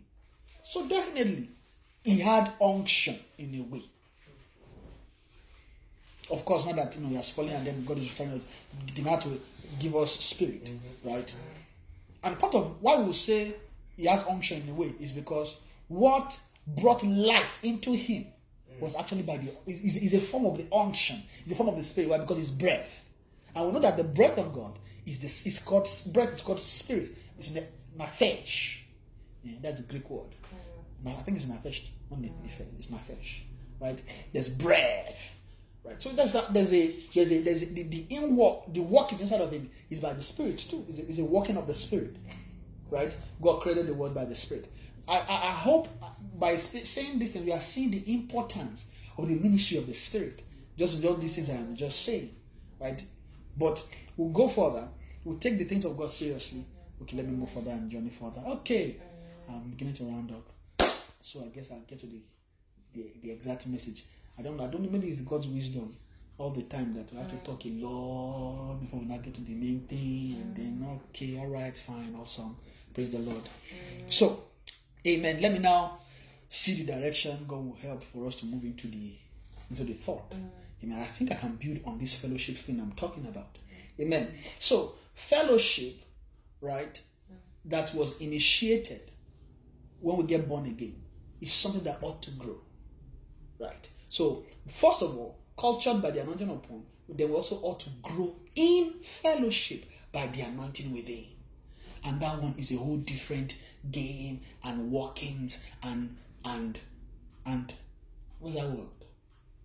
Demonstration entirely. The way it's demonstrated is different. See, so I'm I'm seeing somehow now that see all those demonstrations of the spirit upon where he can you know rest upon a cloth, he can heal the sick, all those things. I'm saying that there's there's also an inward workings of those kind of things. But the way it is, it is just different. It is for the purpose of teaching. So you can, I don't know how you do it, but you know, they can be teaching inwardly by the unction, which can be a miracle. It is a miracle. There, there are workings of miracles that is by the inward workings of the unction. But when you begin to see the workings of the unction from within, what you begin to see is you begin to grow in fellowship. Begin to grow in fellowship. Begin to grow in fellowship. Because when they introduce you to the unction within, which will begin to teach you and me, the, the reason why it's teaching you and me is not just to just talk about things randomly, right? Just like, oh, anointing, I'm just about you about this scripture today. Okay, there, there are workings of that. There's, there's actually, ah, I felt like when I was talking about a fellowship before, I felt like I've not really talked in depth about it regarding the workings of fellowship. Right? I was just talking about the importance and that aspect, but there are workings of of the of fellowship, growing in fellowship, which is by the unction, right?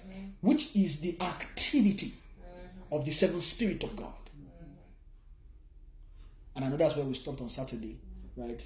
But because I was just, I was just about to explain that that just give us insight into that, an aspect of the spirit in there.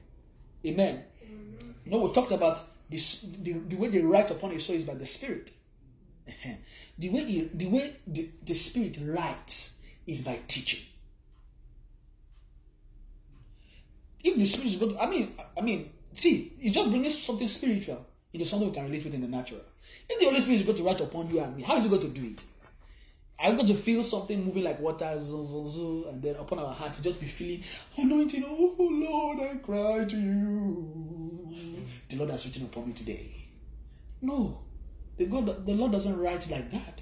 It is by because what what when you talk about uh, what you talk about writings, it has to do with words. We're just using natural thing to explain it, right? It has to do with with a a speaking, a language, a, a writing is something tangible. Uh-huh.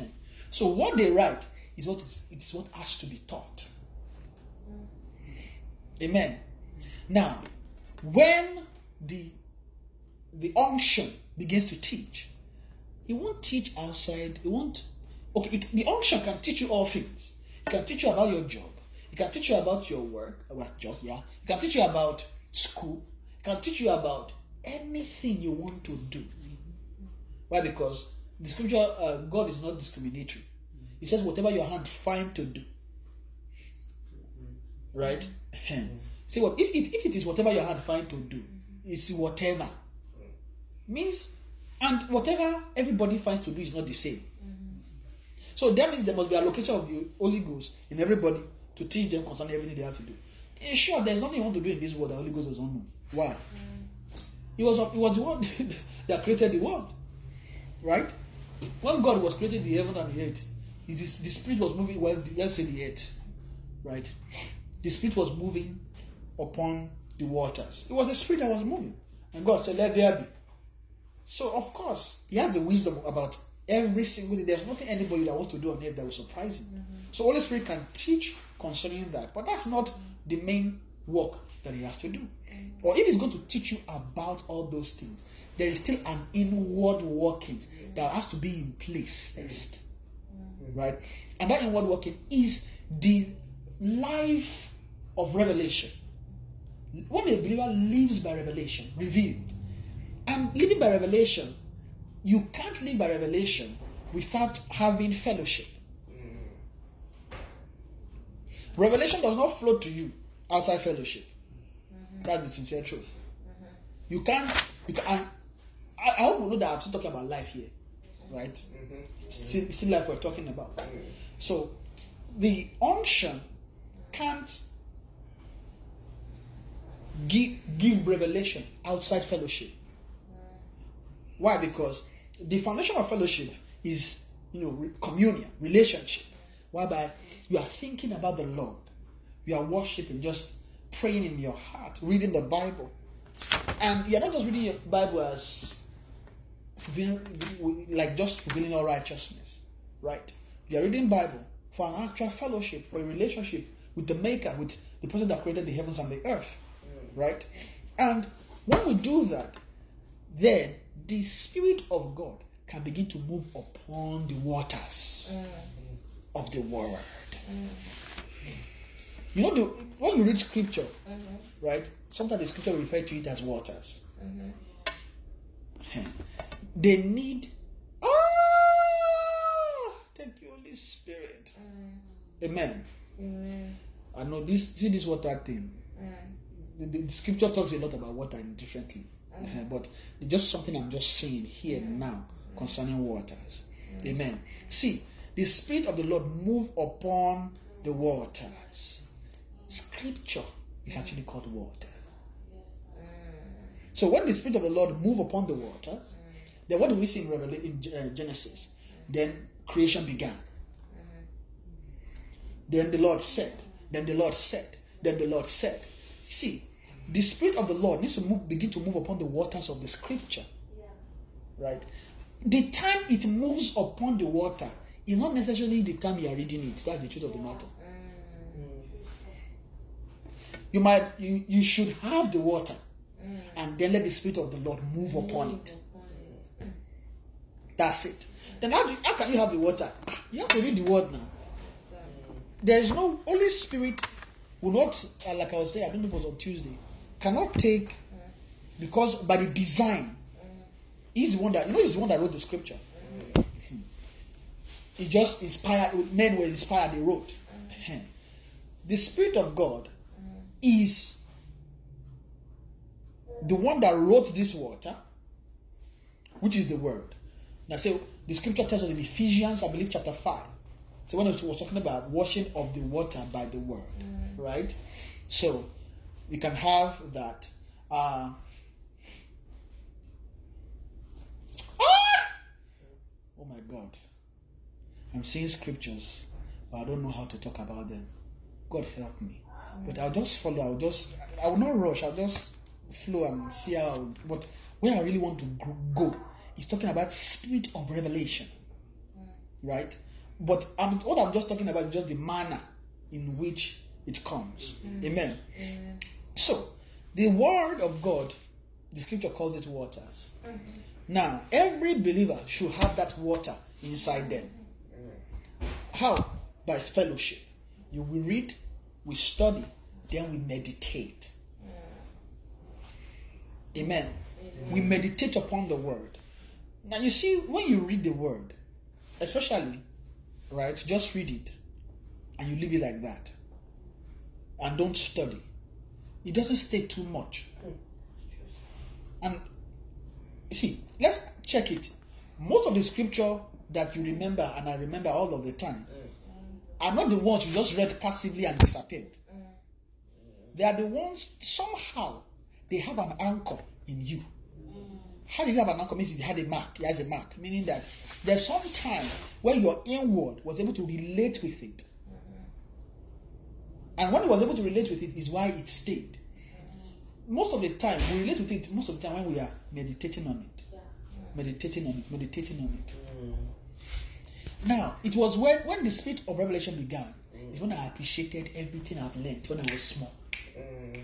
How? I had the water inside of me, I did not know. I didn't even know I had any of the water there. Why? Because while I was going to church, my mother was forcing me to go. Because I know every time we're about to go to church, like every Sunday, I'm sad. Part of the problem is that when we go to church, we won't come home early. And we'll be hungry. Uh-huh. You know, force, uh, fasting by force. Some, I think I don't even know how to go, but maybe sometimes we used to eat before going, but sometimes we don't even eat anymore. So, but it's rare. It's, yeah, it's rare. But I remember eating bread and egg to before we go to church sometimes. Because sometimes they don't know. They just "Well, get ready, well, let's go," and then we all go. So all the memory verse that they were forcing me to read, all the children's Sunday, that they will come, oh yeah, Bukumi, and me and my friends, they'll give us things to study. They will come and recite them, and now I realize that the way I memorize them, even let- or let's say like with cram, mm-hmm. is by meditating. Is the, that's the truth, but we think, but we thought we are just memorizing. It's medit- it's, it's, a, it's a form. let's say it's a it's a less intense form of meditation. Why? You are reading it. Rejoice in the Lord always. I say it again. Rejoice. They look it. Okay. Rejoice in the Lord always. I say it again. Rejoice. Did that correct it? Rejoice in the Lord always. I say it again. Rejoice. This I'm quoting is actually from that same this for that same uh, Bible, uh, Philippians four four. Till now, it, it has not gone away. Philippians 4 4, rejoice in the Lord. I say it again, rejoice. That's what that's the that they asked me to come and recite in one of the children's church Sunday. It's there. All of those things, they're not just there because they, they're not now I appreciate it. Then I was angry. I was I was vexing. How would they be forcing me to be doing all these things now? Because they were not but no, there, there are many verses we were reading. There, there was another one, some scriptures that I learned by songs. Right? But, but I know it was scripture, but were songs. So my son, give attention to my word. Was a song. It- It's actually uh, Don Moen. That's how I got to learn that verse. So when because Don Moen sings Bible verses. So when I was small that time, my mother would be playing the song, and then you know I'll, if it's just if I know it was just a random song, I won't pay attention. But somehow inside of me, I knew that oh that's scripture. So I went to the Bible. I found it. Oh, my son, give attention to my word. Incline your hands to my saying. Do not let them depart from here, for they are life to those who find and life. And that's how I got to know the song, uh, the, the verse. And I know many, many, many. I did not know that time that I was actually putting waters. I was drink, let me put I was drinking waters. Digging well. Uh-huh. I was drinking waters. So we think, see, there's nothing natural about reading your Bible. Mm. See, this Bible is powerful. Too powerful. There is nothing. Every time a believer carries their Bible and read, I can tell you Satan is not happy. He will rather you don't have the waters inside of you. Because the water, see, if you have water, it means the unction within can fall. The thing is, water, uh, there's no way you talk about water, you won't talk about life. That's the truth of the matter. In short, every city, every country, no, no, not country, every city, every major city is by a water. You can't have life without water. Forget life. When the see Winnipeg, you get water. The water all of us are drinking is Red River there.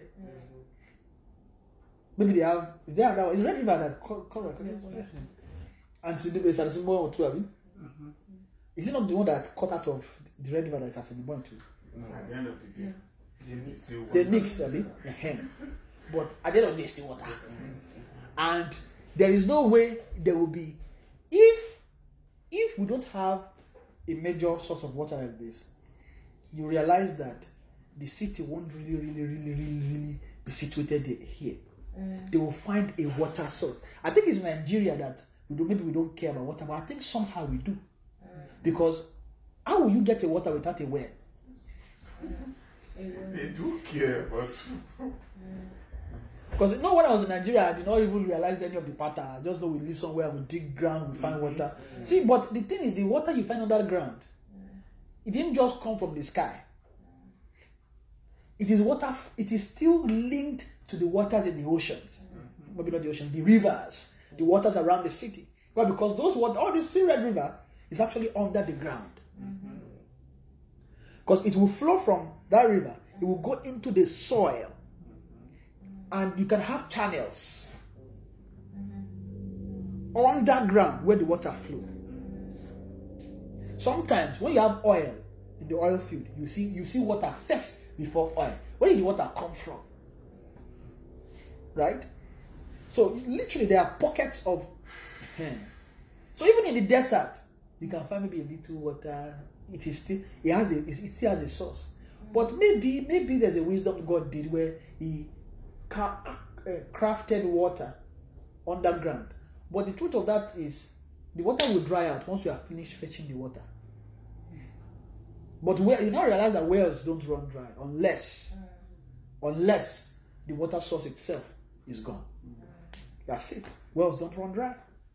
That's the reason why you can have well that back in Nigeria we have well water where the reason why we will leave it it would uh, sec- secret it will secrete water but it's because it will secrete water into the well because we dig where we heat water once they heat water they will stop digging so that the water that they heat is flowing into the well so when you fetch water you've taken out you need to leave it for some time to replenish and then you keep fetching sometimes when we have fetched the water and the water is not we'll leave it we won't pump because if we pump we'll just be pumping air yeah. so we'll leave it to for the water level to rise so we can pump out of it. But all I'm saying is that water is essential for life. And the scripture calls water life. Mm. In short, when you when you hear in the book of Revelation, when you begin to hear things, you see they call water the water of life. Right? He's talking about the nature of water. And every human being, eh, you can't survive if you don't have water in your system. Meaning that remove water from everything. What you have see is dead men bones. You know when you have a, a dead a dead body does not have water. Right? Because everything water, everything blood, they will suck it out. Right. Now the spirit of the Lord.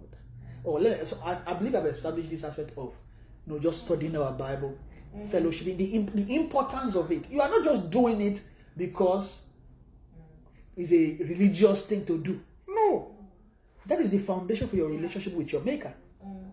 Without the word, see, everybody, even though maybe you say, okay, I, I meditate on the word, but the word you meditate on came from the from the Bible you're reading. Ehen. So, what you need is you need to see this Bible. We should we should see it differently. Scripture, we should see it differently. We shouldn't see it as just see. Don't relate with scripture like religion. Don't take it as your key to the Maker. So when you are reading it, know that it is somebody you are fellowshipping with. So when you are reading your Bible, what you are just doing is you are drinking the water of life. But but it may not have become water of life to you yet. Mm. But you are still drinking water because it will still sweet for you small. Sometimes you are sad. So that's no, the reason why I say it's not yet fully water of life is that when you are drinking it, sometimes you feel happy, sometimes you feel sad. Mm. So the feeling you have about it is not a factor of what it's not a factor to define what it is. Mm. When you are reading it and you are happy or you are sad, does not make it any less a water of life. Yes. So it's not by the feelings, it's just by what. So every time you approach Bible, know that you are you, what you are approaching is a door into a world. It's a door. And there's I know be, all of us have been reading Bible before. Yes, it's awesome. But we'll still continue reading Bible. Right? This scripture is the foundation for fellowship. So when you now begin to read it, uh-huh, you are drinking the water. Then the time will come, the Spirit of the Lord will begin to move upon the waters. Amen. Now, when the Spirit of the Lord begins to move upon the waters, that is when you are what engaged in fellowship.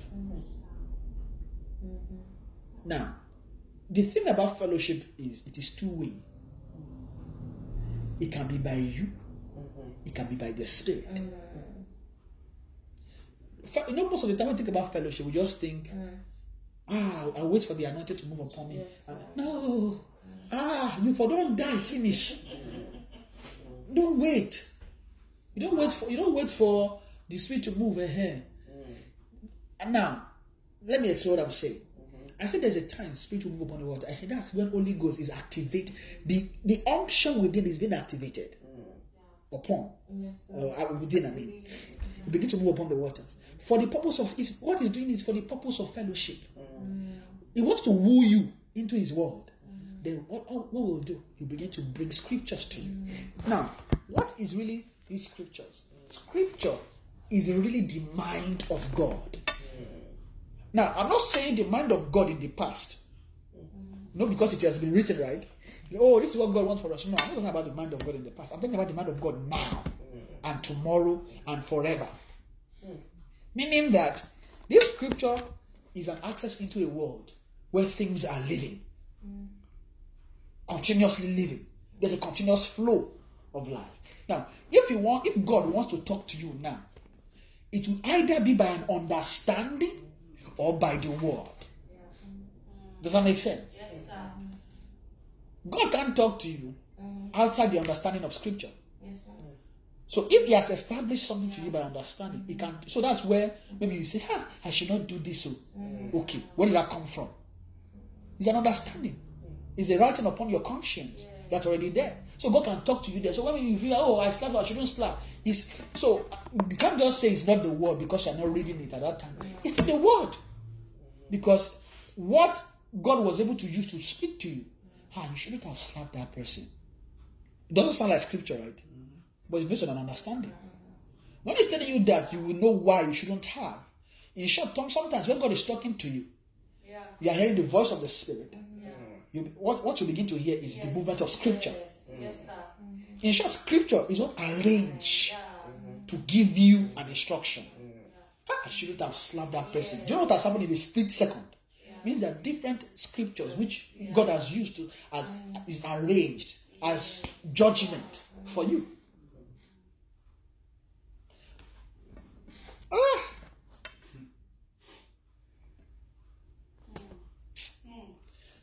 Ah, it's, pos- it's possible to be a walking Bible. Which is good. I'd, I'd, advi- see, I would anybody that be a walking Bible, I would love it. I want to be a working Bible, meaning that from Genesis to Revelation, I should be able, I, if I, I, I want to be able to quote Genesis to Revelation from my heart. But that's not the beauty of it. It- That's the beginning. Because without us, like I said, drinking the water, the Spirit can't move upon the water. So when the Spirit begins to move, is when revelation begins. Ah! And when revelation begins, we are full of joy. Yes, sir. Yes, sir. See, when the Spirit of the Lord begins to move upon the water, what you begin to drink is joy. Then the scripture is fulfilled, which says, With joy will you what? Will you draw waters out of the wells of salvation? You draw water out of a well. That well must be within you. Then, what happens when the Spirit is moving upon the um, upon your upon the waters of your heart, or upon the waters of the Word in your heart, is that you begin to draw. So, is I don't know this kind of activity where you've already drank water, but they will fetch again to give you to drink again. But this time that they are drawing the water, because when they draw it, they're not just drawing it to throw it away and they let go. They are drawing it to actually give you to drink again. So when they draw it out, and then to drink means to regurgitate. You that's now that time. Don't refuse the ministry of the Spirit. Don't be too busy cooking. Don't be too busy washing. Don't be too busy walking. That when the anointing brings about the drawing of the waters, you can't pay attention to it. If you are always pushing, see that activity, when I'm less busy, you will never fellowship. You will never access life. That's the truth. You have to be free. Now, what am I saying? You can't be. God help me. You can't be too.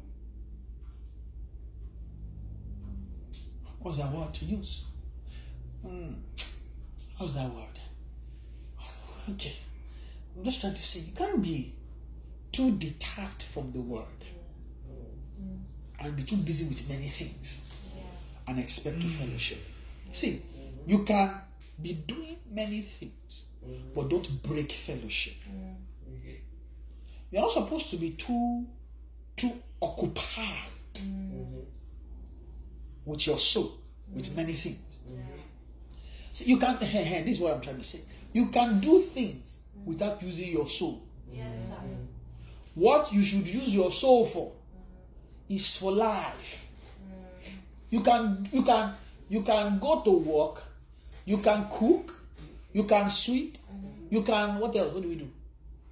Women cook. What do men do? You watch Watch. show, football. Ah, that's crucial. We watch show football. Okay, we can watch football, but not with our soul. Yes. You can enjoy the football. Mm. And some of us don't watch football because we don't watch football like that. I watch highlight because I, because I, I think that I feel the 90 minutes is too much. It's too long. But, but, but I used to watch it, Chow. I used to, but I don't know what happened. I just I just stopped. So I just watch highlights. But I love it. I love I love soccer so much. I love soccer. That's the funny thing. I love soccer, but I can't sit down and watch it. It's too long now. The interest, I just I just feel like I don't have the interest. I don't have the interest. Yeah. But I'm going to play soccer. I can go and play soccer. Yeah. But the thing is, there are, there is a way. It's a posture, right? And you can pray for grace for that posture, where you can be doing many things, but not with your soul. In short, a sign that you are beginning to come into life, that you are be, you are able to begin to detach your soul from things. When you when you put things, you know, you can put our soul in uh, food, ha- cloth, uh, Can, there's see, there's nothing you can your soul can re- the same way Holy Ghost can rest upon handkerchief. Yes. It's the same way your soul can rest upon anything. Eh, Holy Ghost can just descend upon this TV now. I mean, you don't think so. Can. But our, our soul can also descend. Know, where, where you are, just. But here's the simple scripture to just explain that. Mm. Wherever your heart, wherever your treasure is, there will your heart be. Mm. So, where should our treasure be? It is in the world that this Bible opens up. Mm. Hey, what am I taught today? Oh? I have to, I have to round up, okay? Because we have in the next ten minutes. I want to round up. Ah no, uh, I know I have I have cautions. So that two o'clock we used to caution me small, but but ten minutes. Let's hope ten minutes. But I don't know. Are we, are we blessed at all? Did I am I saying something? Did I say something? Is it, did I say something useful? Yes, sir. Okay. So the the culture of life. What what what when you talk about life, this is how life comes. It's revelation. So you can't when when you're talking about life. Are we maybe maybe we've been doing this before. Yeah. Whether we read our Bible, we pray, we, we actually have a fellowship with the Word. Awesome, beautiful. That because I'm talking about that aspect, we can see that thing we can grow in it. Now, what, what, what I'm saying we can grow is that that thing can increase, right? From just marrying to me- to fellowshipping. But there's ah, okay. I don't think I've read scripture since. So, have you? I was quoting.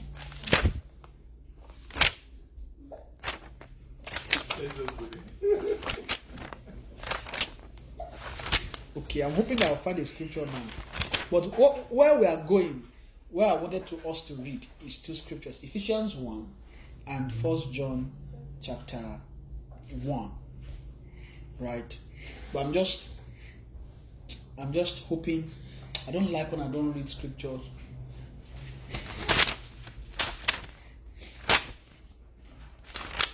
Okay, but maybe we'll wait. Mm. But I don't want to finish this without reading Bible. So let's go to okay. The joy of the Lord is my strength. Ah! Should we go there? Should we go there? Because I'm talking about okay, okay. Let, let, let, let- me continue from there and then and then I'll see.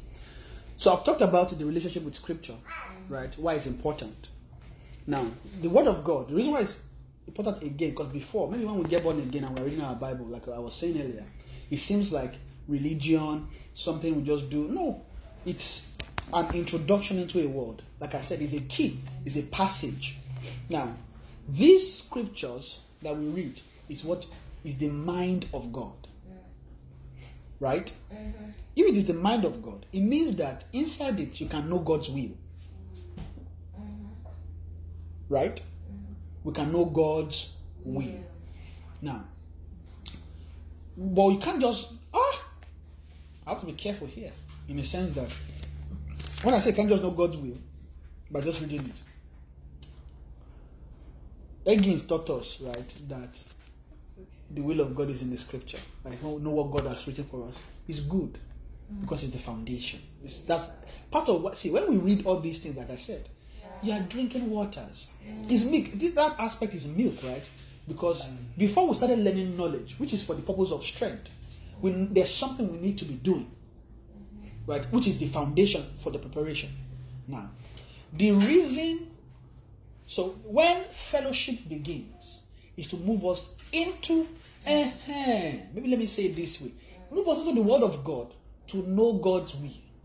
Now, the other will we learn before, most of the time, is usually our the what is it the will of God relating to our life. In the sense that it has it has nothing to do with God, but more about us. In the milk of the word, you see that we grow a lot in that. For example, your healing. What God has said about your healing, you realize that it's not God's healing, it's your healing. You, your provision, you realize it's not God's provision, it's your own. So, what is God's will concerning this job? Is it God that's going to do the job? No. What is God's will about who I'm about to marry? Is it God that's going to marry the person? No. What is God's will? So all of us are talking about different. Oh, God's will, God's will, God's will, God's will, God's will. It's not all those things are not really what God's will is, right? Mm-hmm. When we talk about that, we're talking more about the leading of the Spirit. Mm. That's that. But when you talk about God's will, it's a different thing entirely from your your your healing, your destiny, all those things. All things will pack together. When you talk about God's will, is a knowledge. God's will is what is God's will is what God wants to do. Because it is His will. Amen. So this scripture that we read is what opens us up into God's mind. Then Holy Ghost is, is needs to open that mind to you and me in scriptures, in the word. So all the Bible verse we have been reading in years and times and time before, Holy Spirit can just begin to bring them up. It will wake them up. It's drawing water out of the well. And when it wakes them up, it will connect it and tell you this scripture actually has a brother. This scripture has a sister. This scripture has an uncle, an auntie. Check them. Why? For the purpose of establishing the knowledge of Him. Right? So when that happens, is an activity, is, is, is what we call the ministry of revelation. So the same way he begins to do that to teach you about his things, the same way the anointing can lift and be teaching you about the job you want to take, the house you want to buy, the the food you want to cook. What else? He can start talking to you about things concerning your life. But we need that. Though that's the ministry of it. Is actually fellowship. Is is when fellowship is in place that all those things happen. And that's one. The other part of fellowship that I was saying is it is two ways. When the spirit of the Lord begins to move upon the water, there's another thing about that water. Ah, maybe that's what I will read. Hey, I said I will stop at two, but I want to give us something.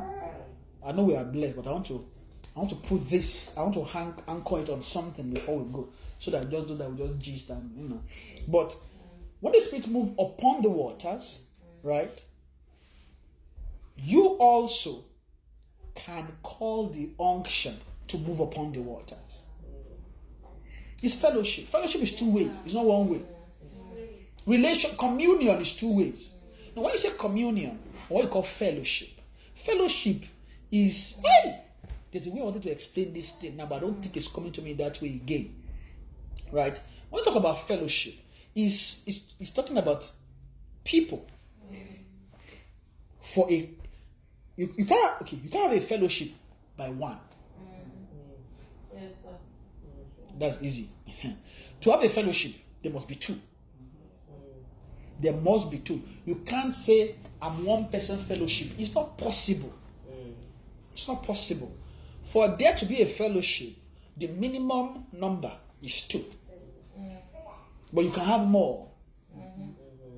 But the minimum is two. Right? So one fellowship one with another. What does fellowship mean? It means it means it, fellowship is what you call koinonia. That's that's fellow, fellowship is koinonia is loving one. There's love between one another ah i was fellowshipping with the brethren. What, it means you are talking with the brethren. It could be gisting with the brethren talking about the love of god talking about the word gisting right? And we're just fellowshipping. It means but fellowship is about something right? It's not just something. You can't just you can, there have when there's a fellowship there is a there is a common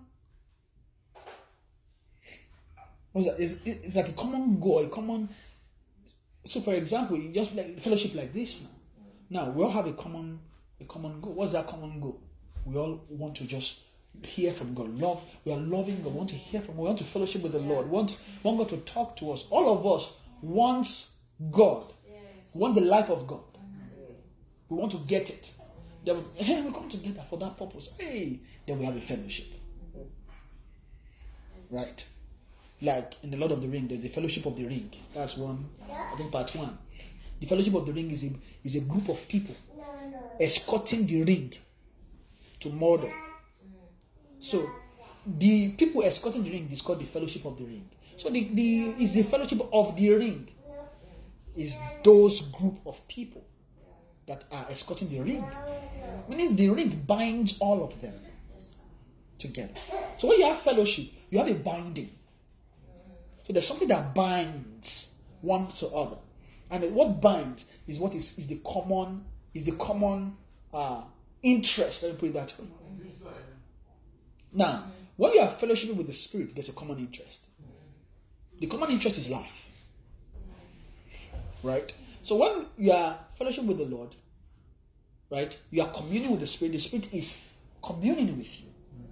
That the whole reason for that is for the giving of life, so that we can come into life. That's why we fellowship. I, I know that maybe fellowship has been lost now. See, if not many believers fellowship these days, honestly, check. Just ask them. The ministry, you'll be so shocked that the ministry of revelation is not is not as it's not as active in many believers as you may think. See, if you have it, cherish it. Don't play with it. You know why? It doesn't come by easily. See, it is actually that spirit that begin to set the twistedness of the mind when it comes to scripture. The reason why all of us read scripture and we are blind is because there's no fellowship. The ministry, the inward, not, not, not that there's no fellowship because we've been reading Bible, right? That the the inward, un, the unction within has not beginning fellowship mm. with believers. So we we had the one upon. The one upon can corrupt. Ah, the one upon is not safe in, by itself. Mm-hmm. You need the one inward to make the one upon safe. Hmm. So when believers pray, purpose, ask them, why are you reading your Bible? Why are you praying? What do you really want with God? You not check that most of them is I see if they say that it's not they don't want to love with the word check check check something there. There is still a desire for their own thing. It's not really for life. Mm. Can somebody just purely read their Bible and pray for the purpose of gaining life? Most people don't know what life is. They feel that when they read their Bible, that feeling that they feel like, oh wow, Bible is so sweet, that's life. That's not life by itself. Mm. Is it is see that feeling is the unction. But you don't realize that's not every time you feel it. So does that mean that when you read it, you don't have you don't have a life and you don't feel that you don't have life? No. Because the way life comes is different. The life of God is not something uh, spooky or far fetched. The life of God is tangible. They will teach you it. The unction can teach you. The unction will teach you. Amen. Then what it is teaching, what is giving is knowledge. Right? So when it gives knowledge, what we are coming into is strength. It is called the strength of the Lord. Right? Or let me it is called the joy of the Lord. So one of the things you begin to see is when you are fellowshipping and the, the spirit is beginning to move upon the waters. You begin to, you see that there's some joy that comes into in short, that joy is what drives some of us to go and misbehave sometimes. Because the way the thing is, is it, it, it intoxicating. Mm. So I want, see that intoxication part of it is good because it is a wine against another wine. See, this world has its own wine. Please God help me. I want to land somewhere. I feel I feel I've not I've not landed in the team.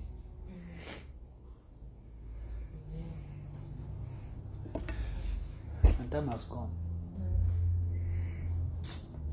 Please, so because this today might be the last meeting this year. oh. I know some of us are looking at me. My eyes. Amen.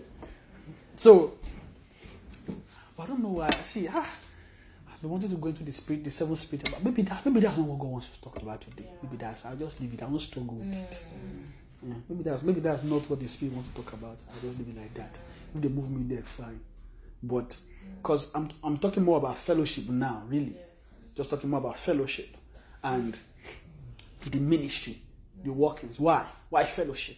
All those that aspect, right? So the when when fellowship is in place, mm. You will see that the spirit of the Lord will move constantly upon the waters of the heart. Now, for what purpose? Eh, I think this is where I will, I will, and then wherever I go from there, and that's it. Let's go to First John chapter. I will see wherever the, the spirit of the Lord would move me. I don't even know what I'm about to say, but I shall know that's where the water in my heart is going to.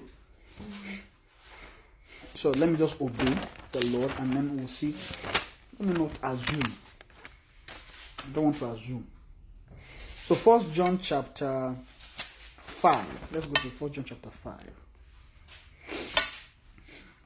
I was talking about this. I think maybe last time too, but somehow we just get there. Read from verse eight. It says, "And there are."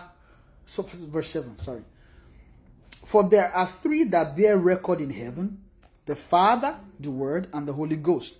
And these three are one. And we know that this record is their life. It's the record of their life, right?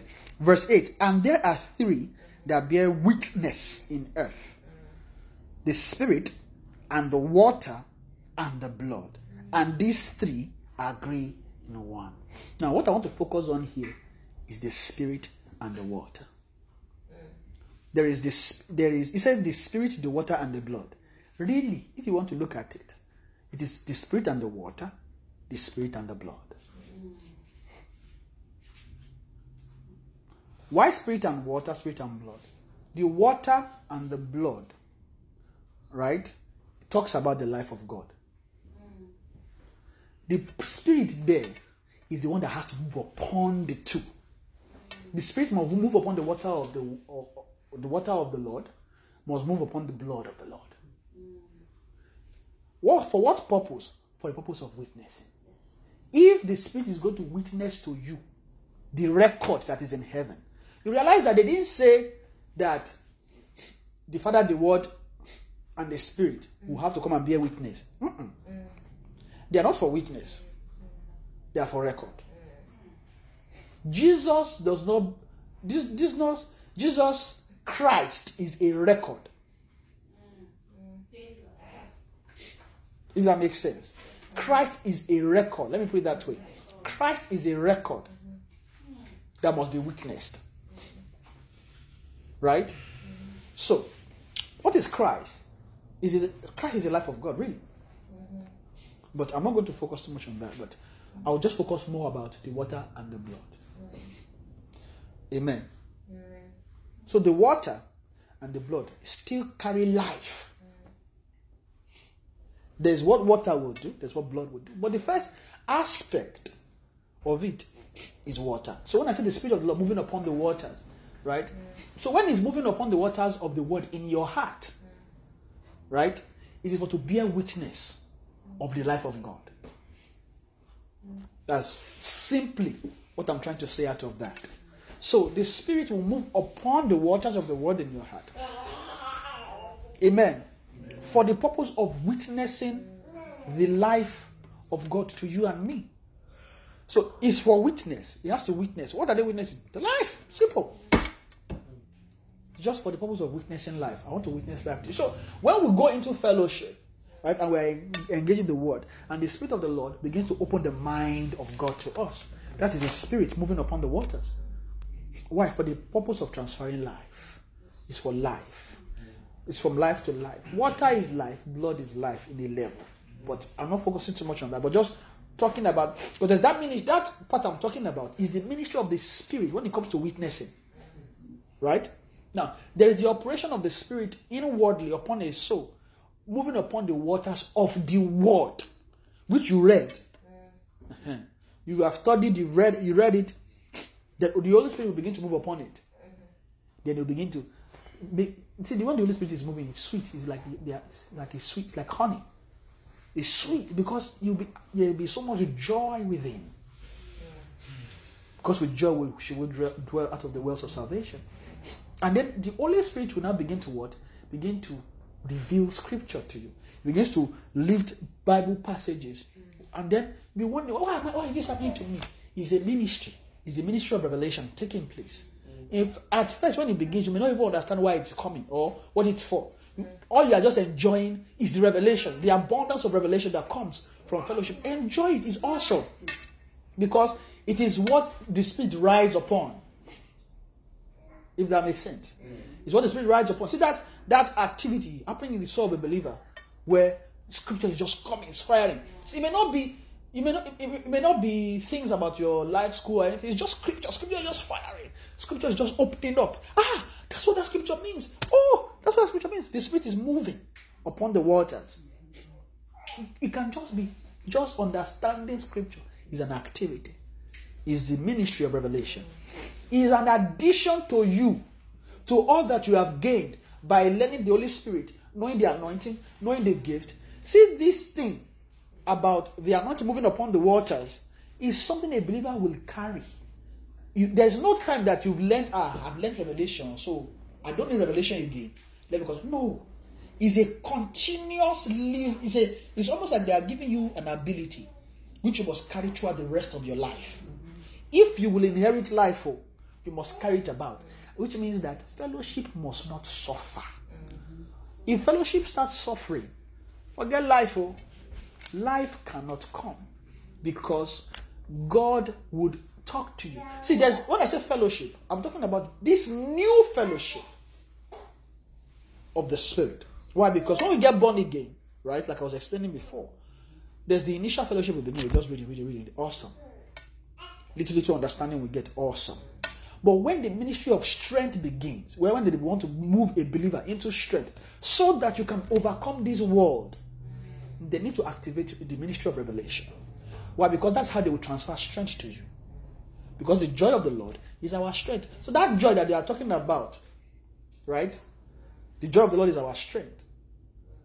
The joy of the Lord is our strength. The joy, that joy is coming as a result of fellowship or the revealing of knowledge. And we know that those that know their God shall be strong.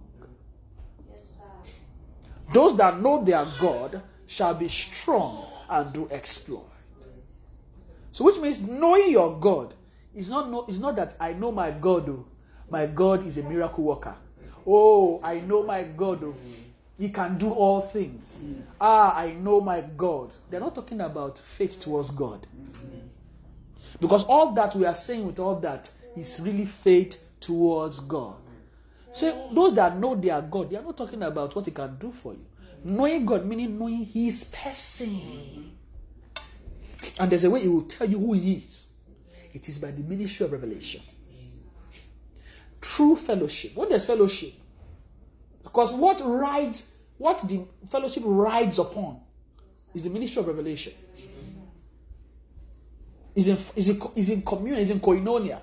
And when you talk about, and this kind of koinonia, the way you talk, when you talk about koinonia, you have to talk about intercourse. This fellowship, almost like an intercourse. Eh, eh. You know, some people when they dream, they are sleeping with women- in their dream. This one is God you should be sleeping with.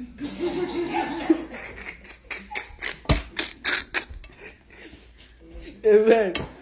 I don't, I don't know that that happens. No, I mean, it's a different. This one that I'm talking about, this one, okay. There are, there are different areas in this area. Uh-huh. So, especially if you're not married.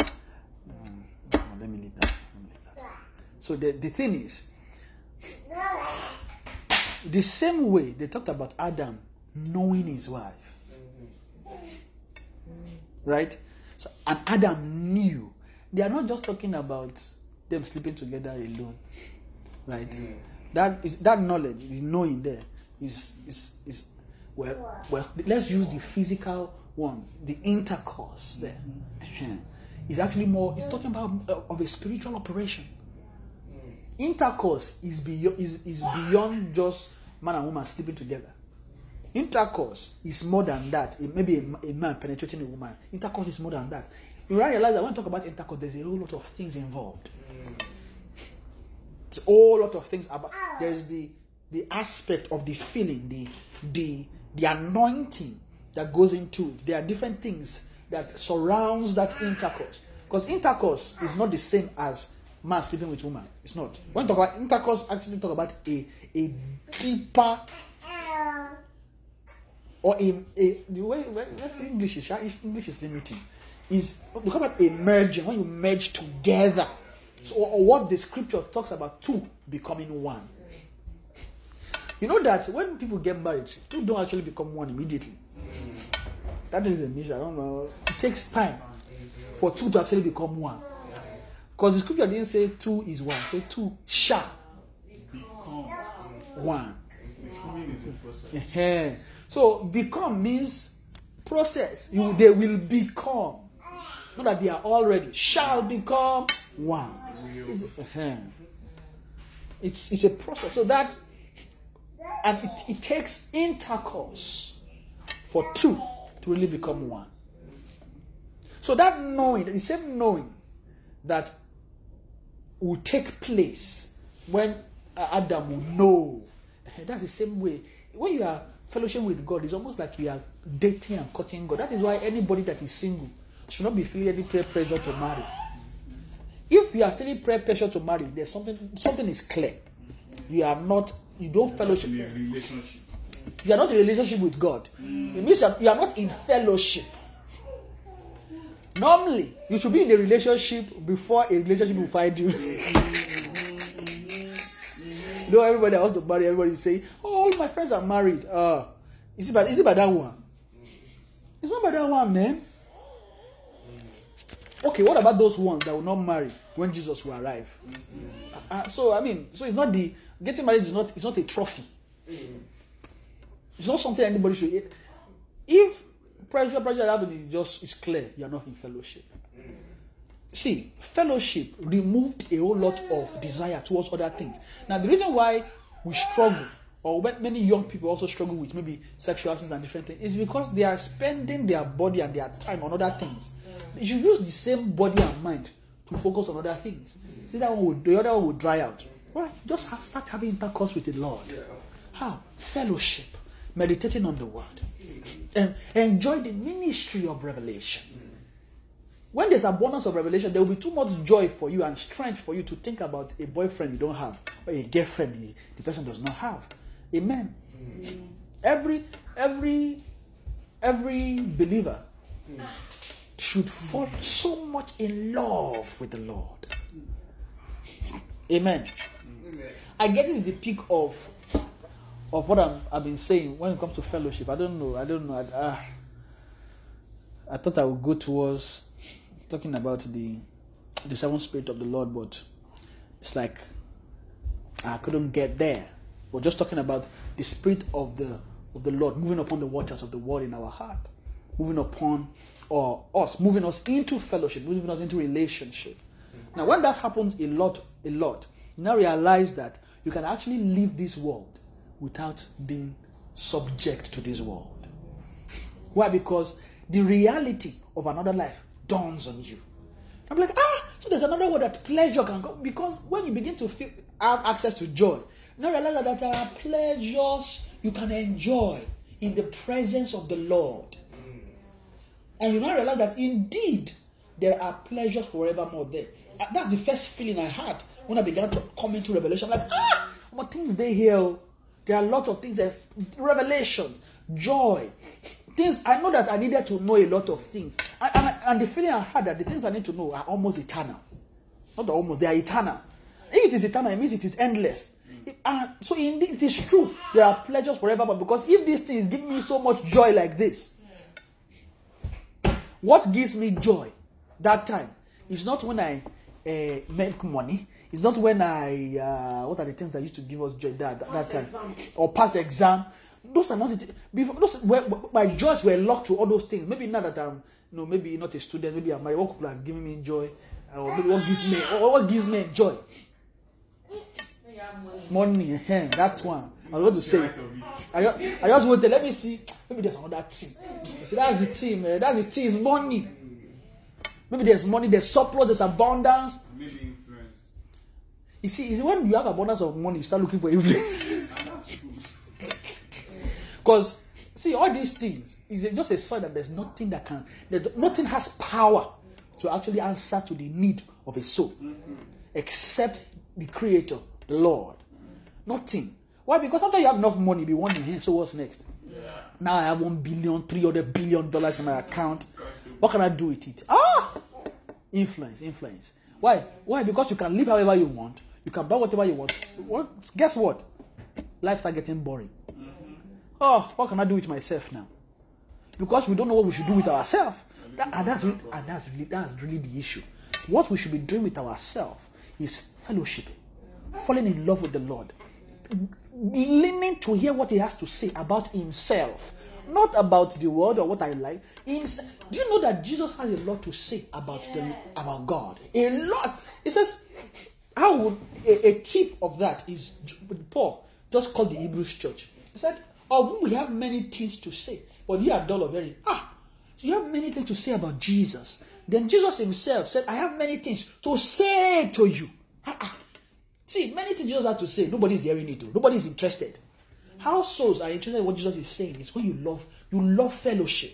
You see that joy that just comes by how the Lord is just speaking to me. There, you know, sometimes when fellowship begins, you know, there's a manner, maybe maybe you're just bubbling of word in your heart. Ah, it just or sometimes songs just bubble. Oh my Lord, my dear Lord. And then you see there, there- there's a way the Spirit will just move. you. It's like waters, just move you, and then the Spirit will begin to talk to you and begin to move you into the world of the Spirit. That time, eh, the word of angels will be nothing. Not before angel. The word of angels will be so as will be accessible as easy as bread and butter. Say and butter, uh-huh. because angels, God gave them things to give to you. Part of the knowledge of His life is kept in some of them. Some of them just all they are doing is just see the purpose we are created is just to come and hold things for man, for them to learn. Okay, so will, if God asks, well, this one now begin to talk about demonstrations of the Spirit. This is another another way, but it begin, it's something we are open. You you are open to. God will help us. Will teach about the the word of that, that, word. Know, there's a way we'll begin to learn about the life of God. See, when you learn the life of God, God may not outrightly initially start telling you, see, me, oh, my life is like this, this, this. No. The first thing he begin to tell you, he begin to gist you about his world. You move into the world of angels, teach you, okay, this angel, this is how I arranged them. The heaven, this is how I arranged the heavens. The earth, this is how I created them. Why this this one is done like this because of this, because of this, because of this. This is why this all are arranged this way. Why? Because when we are teaching about God's life, most of the things you hear or what will be used to teach I are things inside scripture that God has already said. But what are the things there? The way you arrange the heavens, the way you arrange the earth. Talk about the kingdom. There's a way God arranged the kingdom there that is in the scripture. That when they begin to talk about them, it now begins to reveal His life. Okay, this thing concerning His kingdom. Oh, He arranged this way because of this. Oh, wow. When I be- began to, to move into the, the word of revelation, the first thing I was learning was the spirit. Then after that, I began to learn the word of angels. Why? I was I, I became more aware to angelic presence, ministrations. When they are at work, I'm like, ah, there's an angel talking there. Blah, blah, blah. I'm like, what's going on? You'll be wondering, is it not being spoken? No. There's a reason why God was teaching all that. Is to talk about how his things will flow, how his things comes. And then later, we now began to arrange his life. In short, those angels, there are teachings inside them concerning God's life. When God begins to open them inside scripture, you know they are there inside scripture. God begins to open how He created, He made them. I begin to see natures inside God that we don't know before. Amen. So when we first begin to to learn about God, the first the first thing God will do is to open you up into His world. He will bind. Let me put. Let me use the word. He will bind you with His world. How? By moving you into the ministry of revelation by the scriptures. As the scripture begins to open, uh, there's that scripture in the book of uh, Corinthians, chapter one, verse. Is it chapter one, verse or chapter two? First Corinthians chapter two, talking about the wisdom the Holy Ghost teach it. Amen. So I've thought about uh, fellowship. That was in 4 John chapter 1, but I really can't can't talk more. But you know what? Let me quickly read that and I'll end because ah, I spent too much time. First, first, uh, just to balance this aspect of fellowship, and want to talk about growth in fellowship. So first John chapter 1 says that which chapter 1 verse 1 that which we, was from the beginning which we have heard which we have seen with our eyes which we have looked upon and our hands have handled of the word of life for the life was manifested and we have seen it and bear witness and show unto you that eternal life which was with the Father and was manifested unto us. So that which we have seen and heard declare we unto you, that ye also may have fellowship with us. Then this is what he's saying, right? We are declaring things to you that you may have fellowship with us. But and, and truly, our fellowship is with the Father and with His Son, Jesus Christ. So they are, what they are telling us is that there's a fellowship with the Father and with the Son, which is different from fellowship with the Holy Spirit. There's fellowship with the Holy Spirit day and every day. There's- that's where we all begin. But there's another fellowship called with the Father and with the Son. Amen. There's a fellowship with the Father and with the Son. And the, the next one after the fellowship with the Holy Spirit is the fellowship with the Son. You don't get to the Father without the Son. As the scripture says, no one comes to the Father but by me. Which means that to get to the Father, you must first go through the Son. So the next fellowship, after the fellowship of the Holy Spirit, is the fellowship of the Son. And in the fellowship of the Son is when this ministry of revelation begins. Mm-hmm. When they now begin to introduce you and me to the ministry of the seven spirit of God. You know, they are talking about the Son, but still they still talk about the seven spirit. now, there, there's no confusion there. Why? Because we explained earlier that it is the spirit that beareth witness. Mm-hmm. Right? So the spirit will bear witness of the Son. So when the Son is talking to you, it is still the Spirit, but by a pa- pa- particular ministry. It is called the Spirit of the Lord. Why? The Lord is Christ, but He has a Spirit. It is the Spirit that would minister, because it is the Spirit that beareth witness. So inside the Holy Ghost, then now begin to move into the into the ministry of the seven spirit. Inside the seven spirit is actually where you where the is actually where you find the catalyst. Let me use that word. Is where you find the catalyst for the bringing of revelation. Mm. Why? Because there is in the seventh spirit there's a part there's a ministry in there called the ministry or called the spirit of wisdom and revelation. Mm. Right? The spirit of wisdom and revelation that's the first spirit a, a believer will encounter when they begin to move into the ministry of revelation. Right? That is that is specific in teaching about the Lord. Right? And when I said the purpose for teaching is for knowledge. And the reason for knowledge is so that you can have strength. So what- if we don't have anything, or maybe what I'm saying is too I felt maybe it's simple, but maybe it not be simple. I just thought I, I don't think I shared many revelations. It's just just in our Bible, but it's it's a simple, just a simple thing. Revelation, loving revelation, living by revelation. When we live by that, we move into what's actually at work is a spirit. Wisdom and revelation is at work, and thank God for the scripture using the word wisdom and revelation. So it's clear. Spirit of wisdom and revelation. That is the book of Ephesians chapter 1, verse 15 to 18, thereabout. Right? Talking about, uh, let's read that prayer.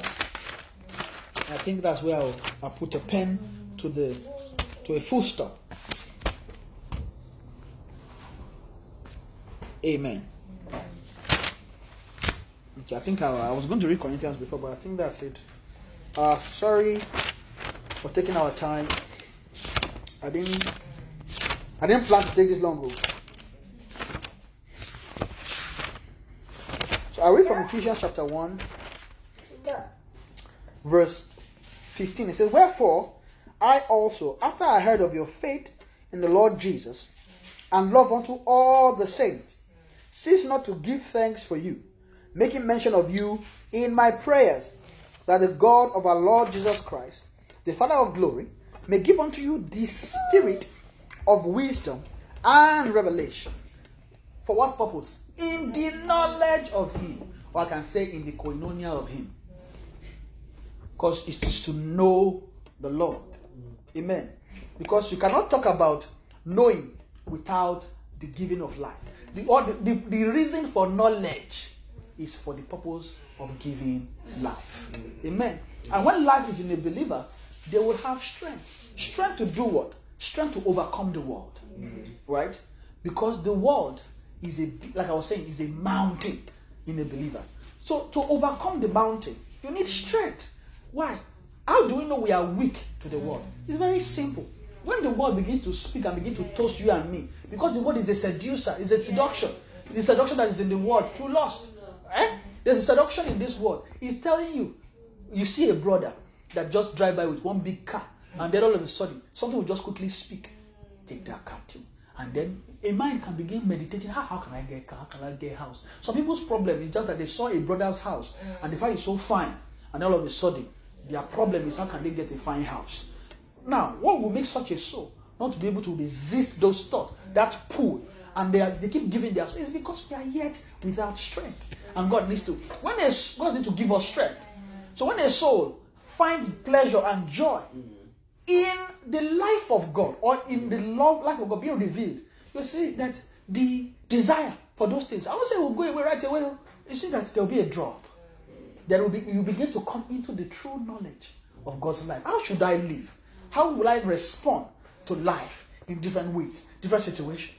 When God begins to come and begins to show you who He is, and begins to tell you who He, who he is spiritually, there's a specific ministry that is at play. The spirit of wisdom and revelation must be at work in a believer to move a believer into the world of revelation, to reveal the Lord, to reveal Him.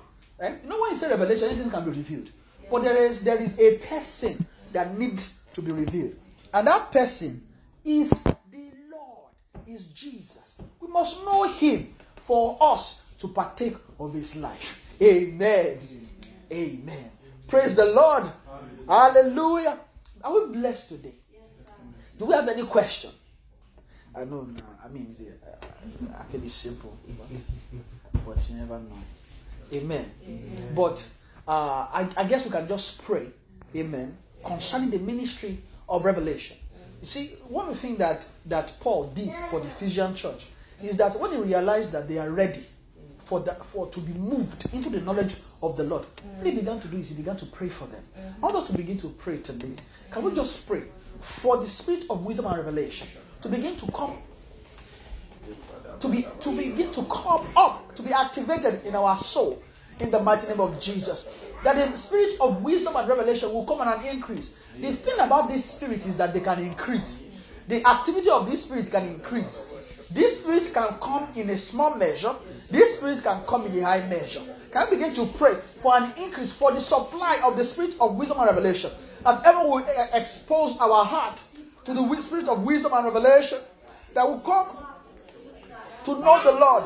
That the activity of the Spirit of truth, by bringing wisdom and revelation, will begin to come upon our heart. That we increase in wisdom and revelation. That activity, say, Lord, I just want to, to, to, to fellowship with you. That revelation will increase to fellowship. I need my heart to be made ready. I need my heart to fall in love with your word. I need my heart to fall in love with you as a person. Lord, help me to fall in love. And then pray for the increase of the spirit of wisdom and revelation. The revelation will increase. That you will fall in love with revelation. That will be moved into the word of God by revelation. That the revelation will increase. Spirit of wisdom and revelation, counsel and might will increase. Will come upon. That the, the spirit of the Lord, the seventh spirit, will be activated within our heart, within us. The grace of this spirit will begin to come in the name of Jesus.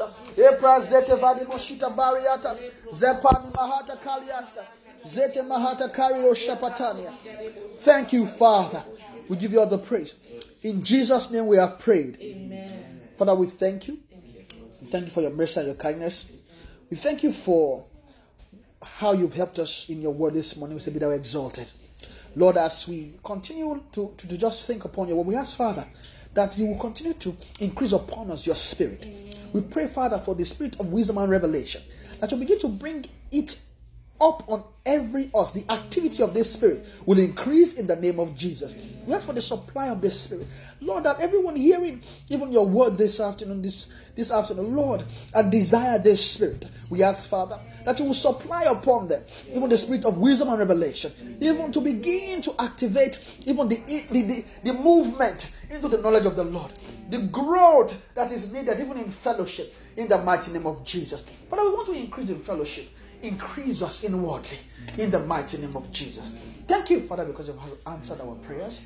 For in Jesus' mighty name we have prayed. Amen.